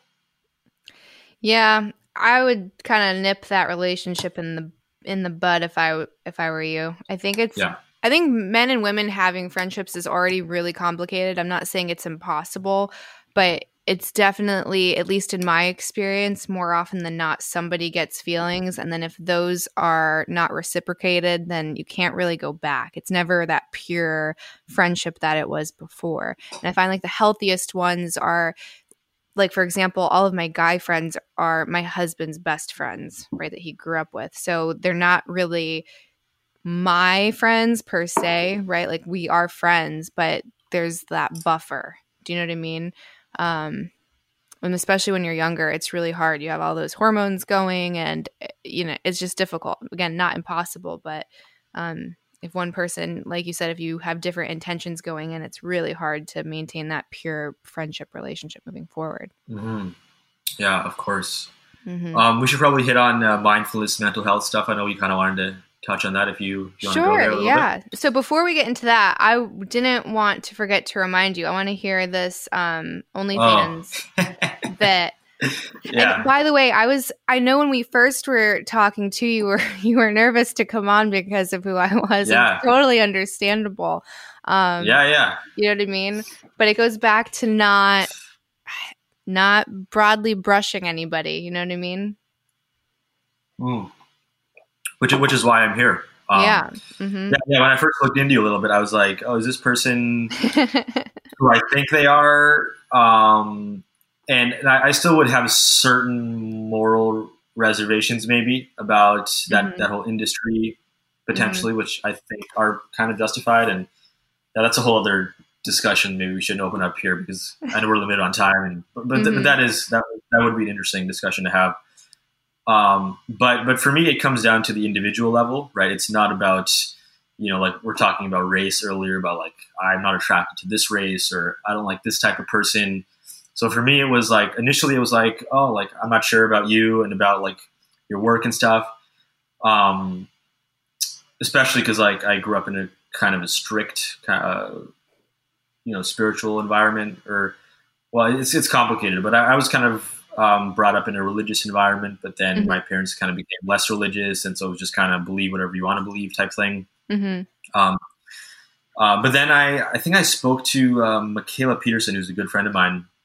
Has she been on your show, or have you been on her show? No, I feel like there was some kind – initially we were both supposed to do each other's show, and then it got rescheduled a bunch of times, and I feel like someone got in her ear and told her that I was not a good look for her brand or something, and that is really what it is.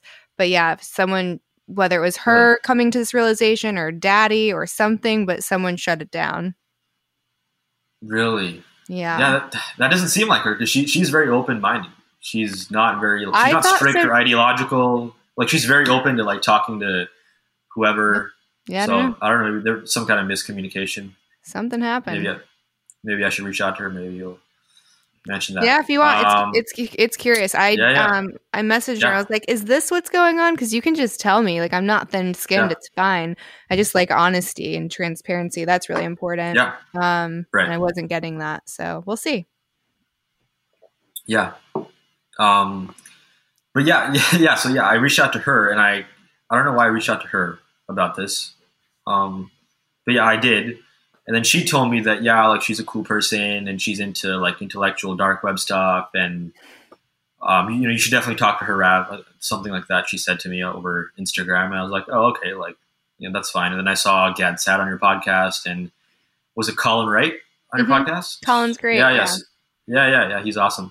He recently got his Joe Rogan appearance, which is huge, which I was talking to him about that. He was not supposed to be on the podcast. I think it was the founding editor of Quillette magazine, where he edits at, Claire Lehman. She was supposed to be on, but she's in Australia, and so she couldn't come on. And so he was in the States. He's their U.S. editor, and so he got the opportunity to go on Rogan like last minute, and that was super, super, super cool that he got the opportunity. Oh, totally. He's doing really important work. So anytime I see someone like that, that's getting exposed to that kind of volume, it's amazing. Mm-hmm. Yeah, for sure. So then I talked to Michaela, and then I was like, yeah, like whatever, like I'm interested in this person. Then I kind of looked into you more and watched your podcast, and then that was fine. Regarding the anecdote with the friend, I mentioned to a friend that I was going to do your show, and he had watched some of your stuff before. And, to put it euphemistically, he was very involved and obsessed with you a little bit and had, how do I say this in a more intellectual manner? He had been engaged in self-gratification using you. There you go. That's my best way of saying it. Okay. Yeah, that's funny. Yeah, so that was kind of weird. And then it was like, he's like, oh, you're going to her podcast? And I was like, yeah. And then he's like, oh, that's cool. And he's like, oh, she's super hot and cute. And like, ah. Oh, her husband's so lucky to have her, and like, oh, what would it be like to like be with her? That's so funny. And I was like, I do not want to hear this before I talk to her. That's kind of weird, but yeah, Gad made a joke funny. And he was like, I had to do my research, and I was like, oh my God. That's funny. Yeah. I mean, I very intentionally keep my Twitter as PG, Christine. Yeah, PG. As possible, because I have people that I put on pedestals that follow me. I'm like, I don't need a neuroscientist to see my butt. You know what I mean? So let's be respectable here. People can find he might be single and he might like your butt. I don't know. Yeah, that's true too. Maybe I'm not capitalizing on an opportunity here. Yeah. You're just using capitalism to your benefit by doing these things, and exactly do what you got to do. I mean, I still have my moral reservations about that kind of thing. I am more open-minded than a lot of religious people, but I kind of I guess I could see just on a purely secular level too. I think, was it Melissa Chen that you had this little Twitter back and forth with about this topic recently? I think I saw that, where I was kind of agreeing with her a little bit recently. Oh yeah. Yeah. Mm-hmm. And the thing is, she's really good friends. Yeah. She's really good friends with a bunch of people in the industry. So like, it doesn't. Oh, really? Make, okay. Yeah, it doesn't make sense. It doesn't make sense. And the problem with a morality argument is morality is subjective. There's that kind of funny little joke that cannibalism or eating people is only wrong if you're not a cannibal, right? So everything is subjective. So you can't, and that's what I love about Shapiro is he doesn't use his religious argument for anyone if he's not with like-minded people, because the foundation isn't agreed upon, and he's so intelligent that doesn't throw him off. He can keep going, right? So it's to say. And he kind of has a very libertarian stance on it, which is what he personally disagrees with it based off of his morals, and that's fine. But he doesn't think it's necessarily something that the government should be regulating or censoring. And I totally respect that. I think individuality and the way that we're brought up and our spiritual experiences and the way that we interpret things even outside of this world, this life, is going to impact how you look at something. And to me, my take is sex can be whatever you want it to be. I do think that sex with the right person can be this transcendent experience and can be super spiritual and sensual and be love. It can be this big, beautiful thing. But I also think that it can be something that's like really hot, really fun, and that's all it is. It's just, leave it where it's at. And I think both things are fine. I think it's so important to recognize the difference between them. So I think a lot of people that have the moral issue with it, it's like, well, that's on you, right? That's maybe not for your house and not your relationships. And I respect that. But to say something is objectively wrong, or it's the reason that society is on its downfall, which is kind of what Chen was leading to, is, the degradation of society and people. It's like, that's a reach. That's a fucking huge reach. Because if you want to just look at statistics, I mean, since the height of internet porn, like rape and abuse against women has gone down almost 80%. Like, this is something you can look up. And obviously, if you know statistics, you can't say cause and effect, but you can absolutely say that there's a correlation happening when you look at this data. Right, so unless there's some other major – unless there's some other major factor, which I can't think of, but I'm sure you've done the research. Well, in a lot of the countries that legalize it too, it goes down. So it does hold water. Mm-hmm. Interesting. Very interesting. Yeah, no, I fully – support and have no issues with like sexual exploration, like I have certain Christian friends who are very committed to like finding one person, having sex with them and being with them for the rest of their life. Whereas I'm far more open to exploring, even if it's like temporary, if it's like a 1 week thing or, you go out, like I have a friend who, travels a lot and goes to different countries and has these romantic excursions, you could say, little experiences with people, and it's temporary, it's fun. Like that's kind of exciting, right? Is to, not to. I guess some people have a very sacred view about sex, but it's similar to like you don't just want kind of one variety of one thing. You want different experiences to know what you like ultimately, and not to be stuck with this one person since you were 25 and then because you gave something away you can never get back. You know what I mean? That's dangerous. That's super dangerous. Yeah. But at the same time though, like I know people who married young, Christian oriented people and they're very, very happy with them. And if that's what their moral compass wants them to do, then I totally respect that. And I think there's a certain value in that. I think with any kind of objection that I would have about the porn industry would be about kind of gratifying yourself by watching and potentially robbing yourself of actually getting out and having those real experiences. Like I know certain friends who, they're self-gratifying and they're doing these things and they're just watching. And that's how they experience this pleasure. And that can be a good thing in the sense that if they're just always depressed and frustrated and they don't have that outlet, then, that kind of relieves them of that impulsive, sexual desire, especially when you're a young man or a young girl too. But then at the same time, I see certain friends and I'm very fortunate or happy or maybe proud of myself that I haven't developed a lot of those addictive habits, but I definitely know certain friends, and I do want to hear your thoughts about this, where they're just, you know, feeding this addiction cycle where they're just watching and gratifying themselves without actually pursuing meaningful relationships outside of that, because they just kind of feel, you know, relieved when they are by themselves and do this, and then they don't feel the need to go out and pursue fulfilling relationships, or at least they're less kind of inclined to, because they've been given this very easy way of just accessing the internet and just clicking a couple of buttons, and there you go, that's their pleasure, rather than going out and going on dating apps or meeting new people and socializing and getting to know people and learning about them and actually having real human conversations.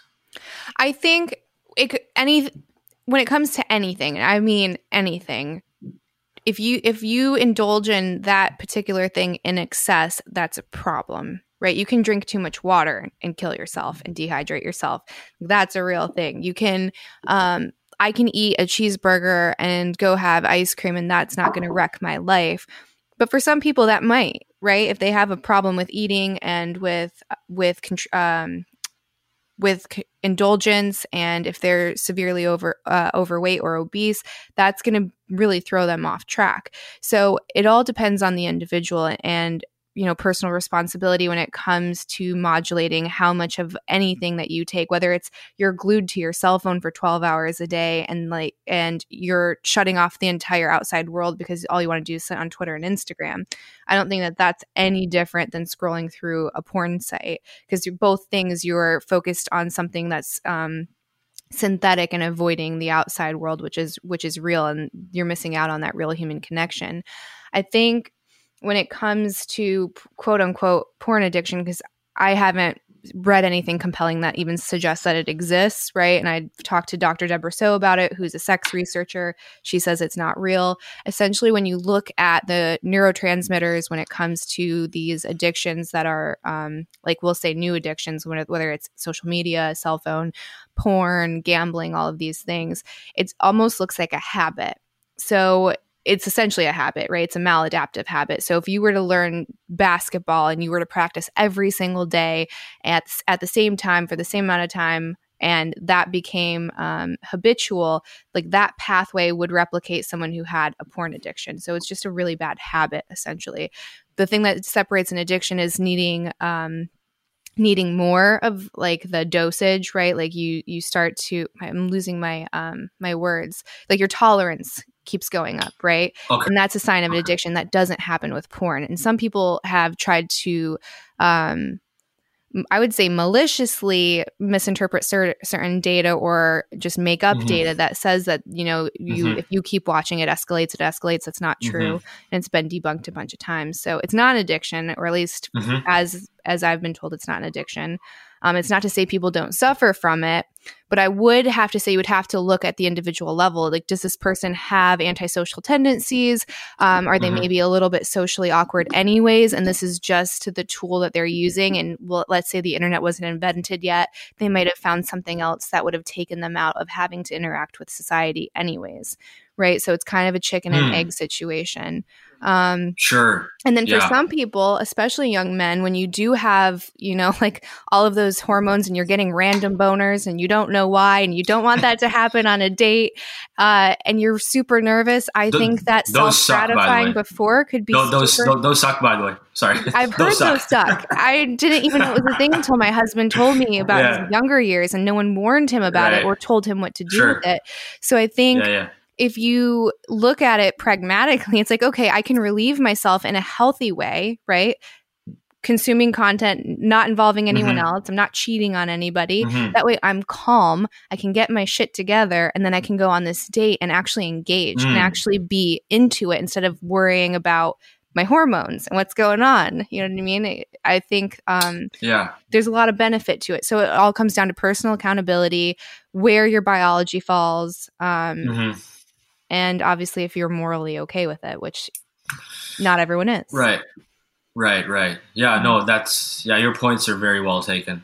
Yeah, I like what you're saying. I've kind of immersed in this. I agree with you because I see the parallels with a while ago, like when I started first writing about hip hop music. That was actually my entry point into journalism. I used to be a music journalist writing about rap lyrics and like hip hop music scene, which I'm still very much into. And then there was always this like conservative kind of backlash towards hip hop, mm-hmm. some of which is totally justified, by the way.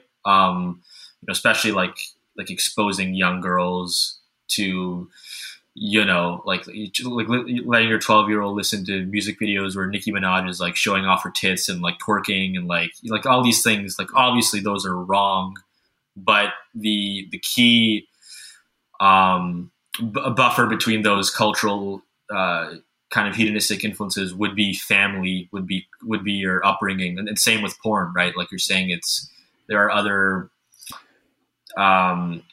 other predetermining factors that could lead to certain maladaptive habits with porn. Mm-hmm. And those things need to be addressed, not really the porn itself, but rather antisocial behavior or certain social pathologies, etc. Mm-hmm. Those things are definitely important to look at.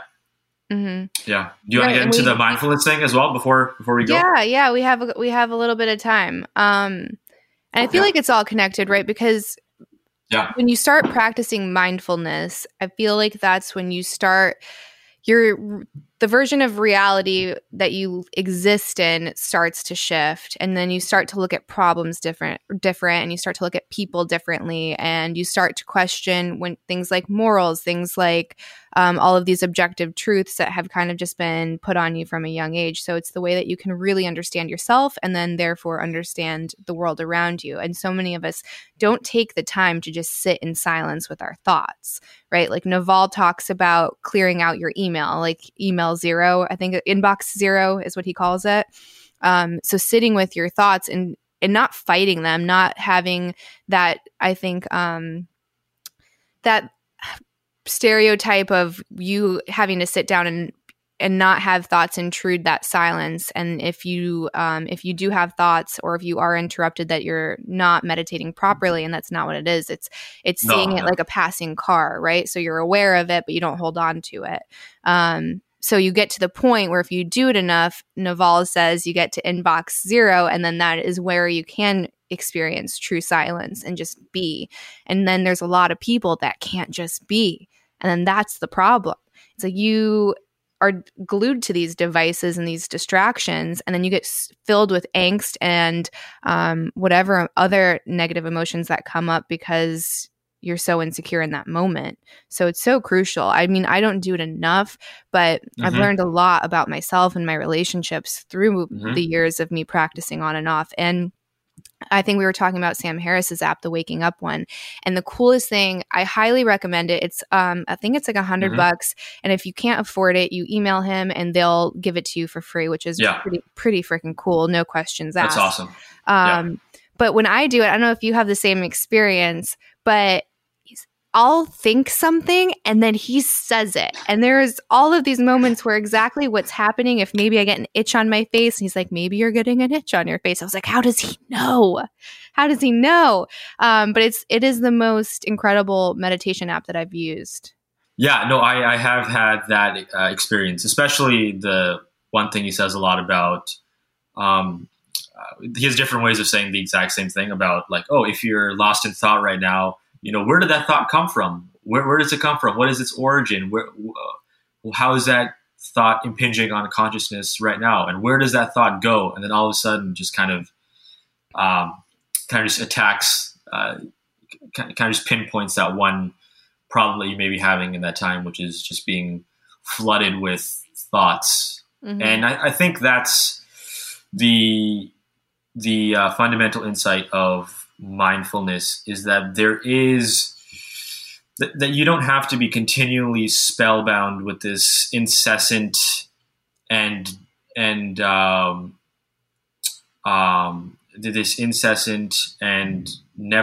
conversation you're having with yourself in your head all the time, this constant identity construction and construction of others, and it constantly just interpreting the world and being lost in the past and the future and just not acknowledging the present moment that you're in.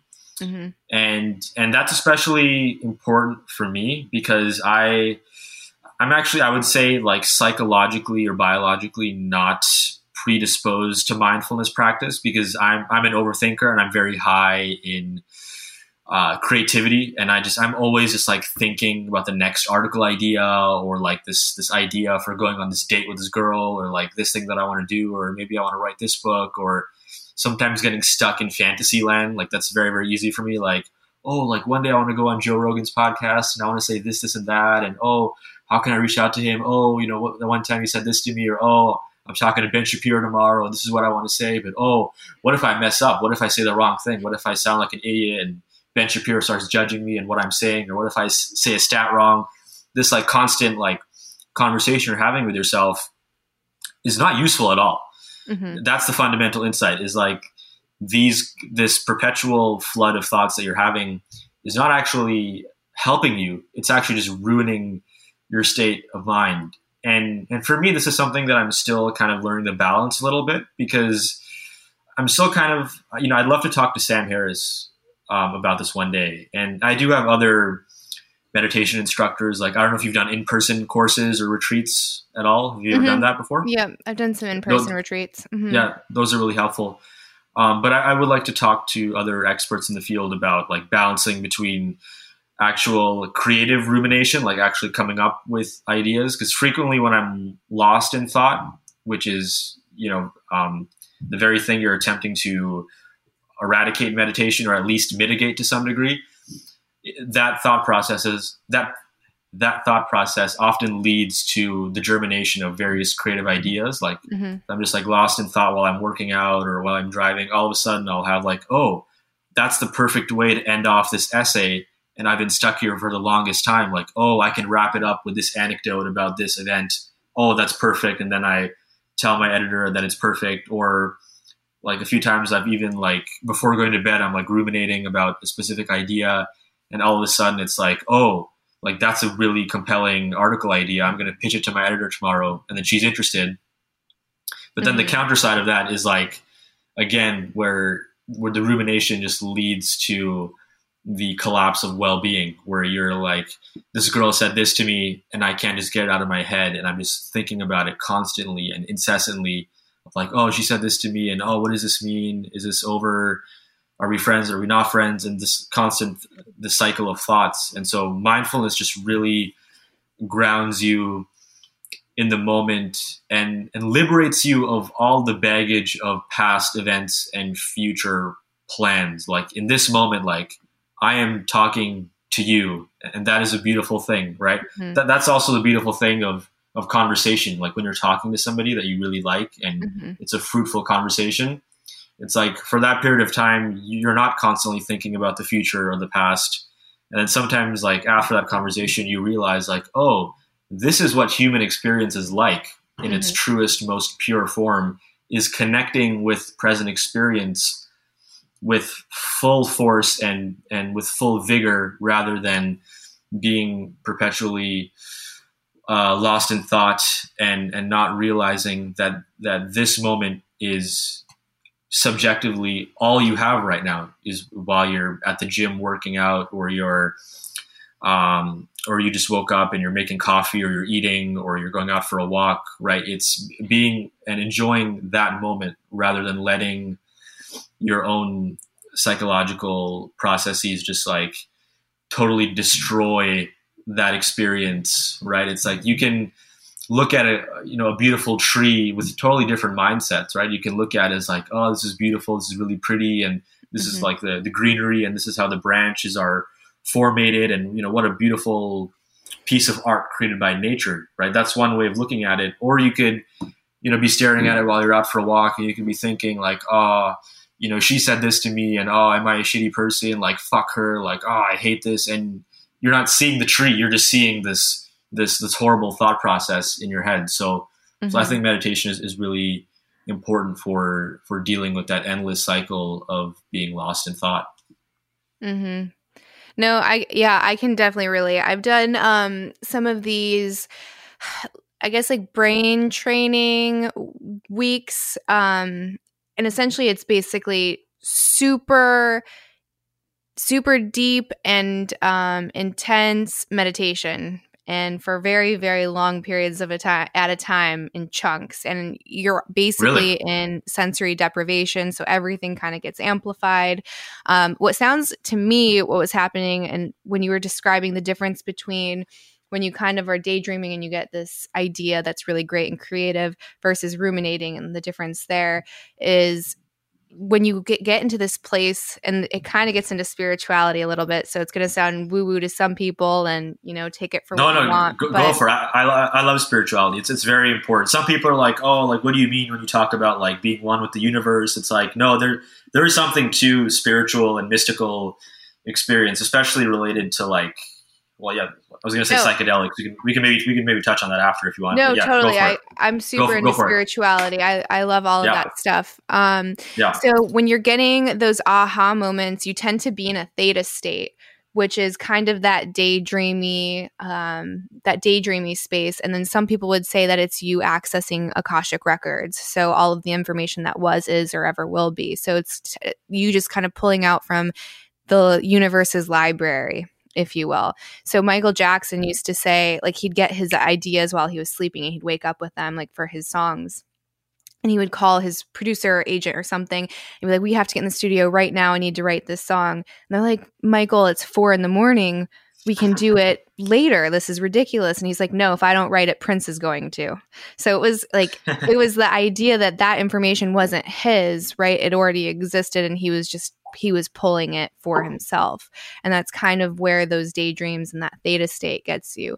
And then when you're in that rumination period, it tends to be of more gamma state, which is very fast and very negative, and it's very hard to get into a flow state. So you're not going to be really creative. You're not going to problem solve accurately. It's just like too much happening up in your brain. So you have to do something like meditation to bring those waves down. So this training essentially gets you to intentionally put yourself into an alpha, theta, or now delta state, and then to be able to access all of the benefits from those places. So alpha would be flow. Athletes get there a lot. Anyone that's really skilled at a specific trade can get there, and it's losing a perception of time and space, and you're just, like, in the zone.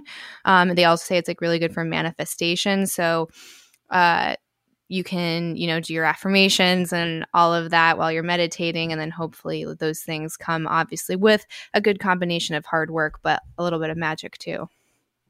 Yeah. Although usually when you're meditating, you want to kind of let go of desire a little bit, right? It's, well, not a little bit. That it depends on your objective, right? Like you can sure. Because if you talk about Joe Dispenza, for example, he does meditation retreats, and that agenda is healing. So there's still a means to that end, and you're still in a state. You're in a heightened state consciously, like your consciousness is heightened and elevated, but there's still a goal. It's like you go there and you're trying to cure your glaucoma or a cancer or whatever. And he has some crazy stories from his retreats of, like, very, very amazing success stories. So I think there's times where you meditate and your goal is to just be and be no one and have no thought, right? And that's an intention, or it could be to manifest, or it could be to heal, or it could be to heal and to, like, emotionally heal and forgive. So yeah, I think that there's always an intention, even if that intention is to have no intentions. Yes. Yeah. That's really beautiful. It's, you know, the three principles I like to keep in mind when meditating are, and this was taught to me by a meditation teacher, which is you are nothing, you want nothing, and you do nothing for that period of time. Because for me, that's one of the key triggers for getting lost in thought is, like, I want this, I want that, I want to convince this girl to love me, or I want to finish this article, or I want to do this podcast or achieve this goal. And so it's always coming from a place of wanting. And that is another fundamental insight of meditation is in the process of always trying to become happy, we're actually losing our ability to be happy, right? Mm-hmm. Because we're always, and this is an insight that I've very kind of recently come across and I've been thinking a lot about the half-life of actual positive experience, or the half-life of actually achieving something. Like you finish a marathon and you're really happy about it, or you're finally in this relationship with this girl you've been dreaming about. And then, you know, a few weeks later, you're like, oh, she's kind of annoying. Like, she's always like bothering me and I'm not like being productive. Like something that you always really, really wanted. Or even like you can take a look at like being really thirsty for water. And then like all you think about is like, oh, I'm so thirsty and my throat is parched, and that's dominating your consciousness. Mm-hmm. And then you take a sip of that water and you keep sipping and sipping. And then it's like, oh, that's all of a sudden it's like that desire dissipates. And then it's not, you can't just drink water forever, right? It's everything is transient. All experiences are transient, including very pleasurable experience, and acknowledging the cyclicality of that you holding your happiness contingent on a certain goal or ambition or person is not a sustainable framework to have, because as soon as you get that thing, you're going to become dissatisfied very quickly, or you're going to be distracted or pursuing that other thing that you want, mm-hmm. right? Like you know, you want to be in a relationship, you're in the relationship, and then you feel like you're not productive, right? I know certain people who have been in relationships and they feel like they're not as academically focused enough because they're always thinking about this person and their work is suffering. You know, mm-hmm. I'm speaking of younger people. Or, you know, you're in the relationship and then next you want kids, and then you got kids. And then you look at your friends who are single, who don't have kids, who aren't in relationships. They're getting so much work done. But really, when you were in that place, you wanted that relationship. So it's like this constant loop of never actually being happy, but trying to become happy. And you rob yourself of well-being. And that's a realization that is important for me to have more and more, or to inch closer towards that fundamental insight, because I am super, super ambitious and super driven to do mm-hmm. certain things, mm-hmm. Especially for my age. Obviously, I'm always striving for that next thing all the time, that next viral article, going on Ben Shapiro's show, talking to Jordan Peterson. Oh, I just talked to him for 3 hours. That was super cool. Oh my God, that was amazing. And this kind of like euphoric bliss all of a sudden, like, God, I just talked to Jordan Peterson for 3 hours. Holy shit. And then it's like, then you wake up the next day and you're like, oh, now, you know, what's the next thing? Now I want to go on Megyn Kelly's podcast. Now I want to do Joe Rogan's show. And then the happiness from talking to Jordan Peterson was, you know, as amazing as that, you know, was, and he's awesome and so inspirational. But ultimately that euphoric high that you get is temporary. And then you're searching for the next thing. And so for me, it's very important to come to that realization, because I'm always just chasing. And I never seem to be just happy on my own. And that's why meditation is just so, so crucial to ground me and to actually be present, opposed to just lost in thought all the time. There's this really good book. It's written by the Dalai Lama and the Archbishop Tutu. It's called The Book of Joy. And they kind of distinguish the difference between happiness and joy, which is really fascinating. And he kind of says that joy is an internal state that has longevity, that can exist regardless of external factors. And then happiness is more of that fleeting moment. So that's more based off of these external things that you're chasing. And that it's important to be able to do the work to be able to get your inner state to joy and stop focusing so much on happiness. Because like you said, it's always fleeting, right? It's temporary. It's a lot of, you know, neurochemicals that are going off, and you're getting that dopamine, which is that anticipatory neurochemical. And then as soon as you get it, it's gone, right? Like as you start mm-hmm. eating that piece of cake, it's like, it's no longer exciting. So to be able to have something that's a little bit more substantial and then has more staying power than that one thing. Right. And you were saying you've been on this meditation retreat, was it, where you were meditating for how many hours was it? I'm curious about your experience and what insights you got from that. So the one, they don't really market it as meditating per se, but it's essentially what it is. It's done with very specific parameters. Like he has this patented protocol that you do to be able to achieve the success that you do when you leave as far as your brain scans go. But they don't, there is no time. So you go into a building and you don't have any windows there. You don't have cell phones. There's no clocks on anything. So you don't have time. Like he doesn't believe in time for the most part. He tries to live his life without belief. Like he'll set meetings and respect those, right? Because he has to function in the real world. But he tries to avoid it while he can. So I think my longest day there was probably, 15 hours or something like that. And then for a good amount of it, you go into this room and it's pretty cold. It's like in the 60s because they want you to be alert.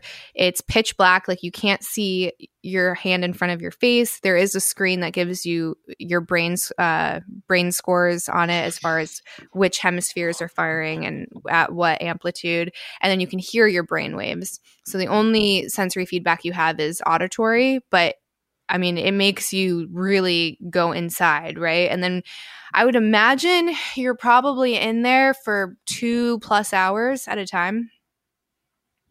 So it's a while. Yeah. And then you get a break and then you go back in and you go back in and then you talk about it and you deconstruct your experiences if you had any. And you can actually have the equivalence of psychedelic experiences like hallucinations, auditory, visual, even like feeling like you're out of body, like crazy stuff. But the practical goal of it is you leave and you have usually 13+ points on your EQ. Your IQ goes up a couple points. A lot of people's income tends to naturally go up when they leave just because of all of these other things, EQ, IQ, and law of attraction. He gets very spiritual there. He kind of waits till you're there to start giving you all of the information. So his goal is to help usher in global enlightenment. So it's like a very ambitious goal that he has. Yeah. He's a really fascinating dude.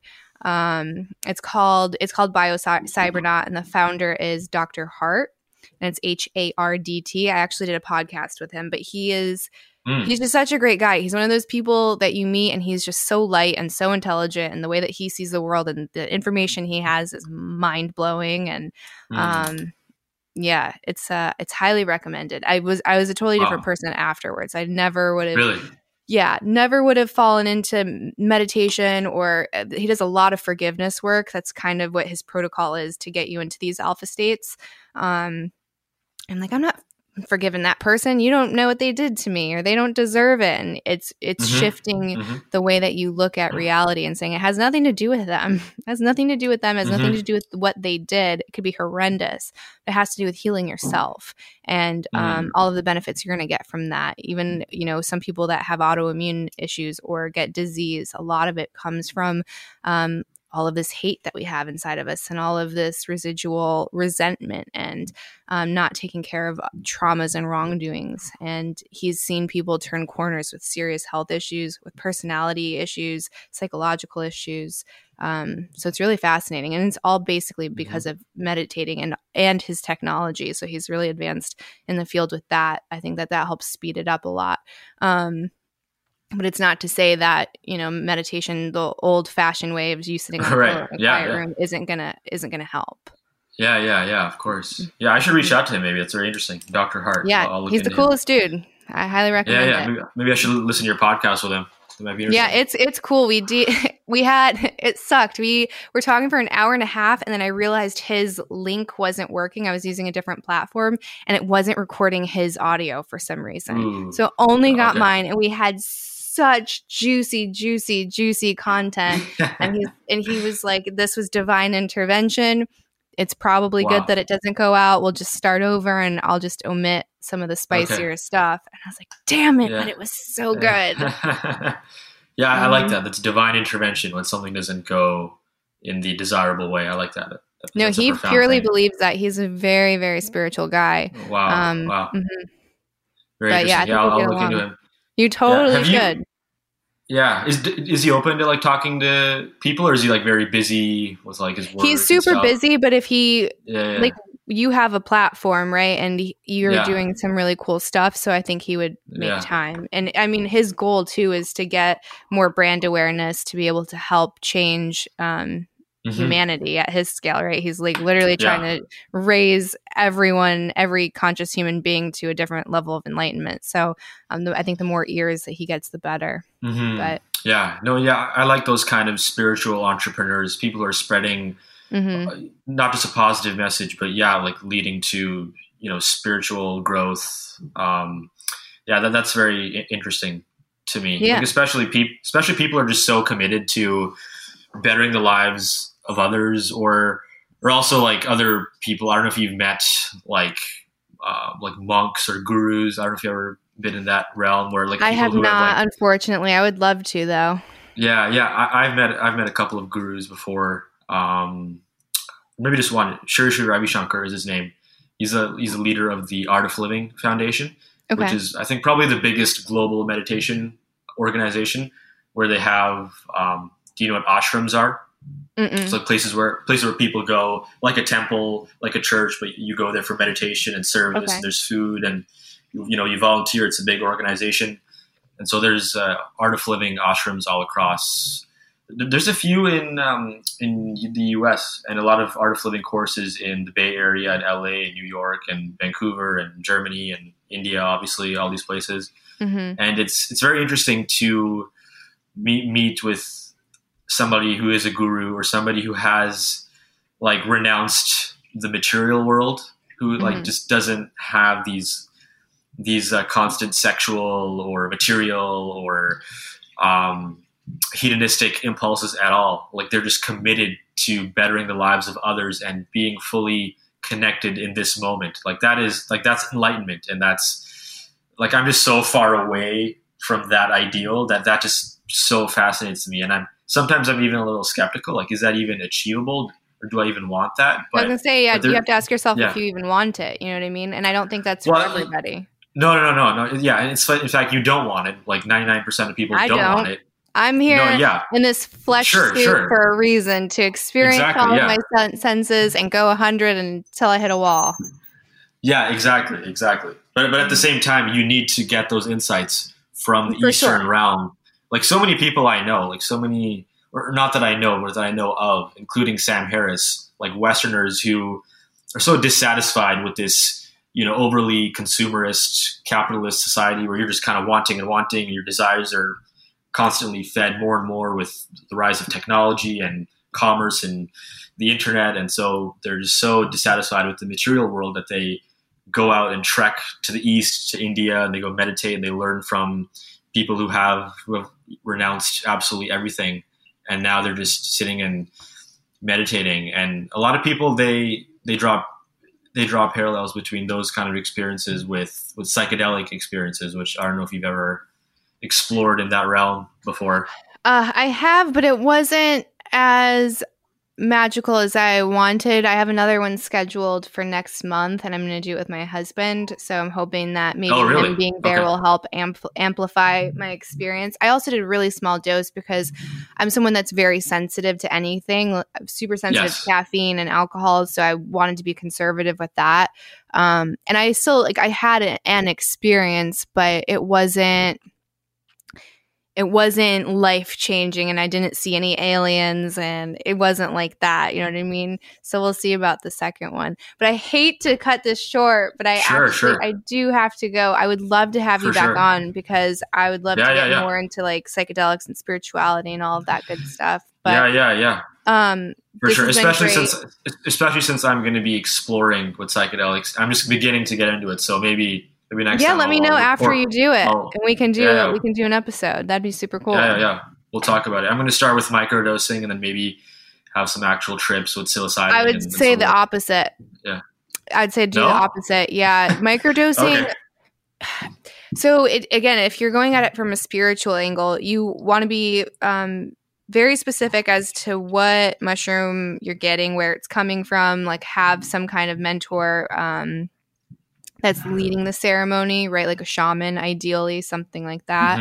And then you'll do this really elaborate ceremony. The ceremony for us was like 2 hours before we actually even took the mushroom. And that's so important. It's so, so important. With the shaman you did this? Yeah, yeah. We have a shaman. He's like, we see him all the time. He comes over to the house. We do meditation things like weird. Really? Wow. Yeah, yeah. He's part of the family. Hook me up. Hook me up. Part of the family. I'll come over.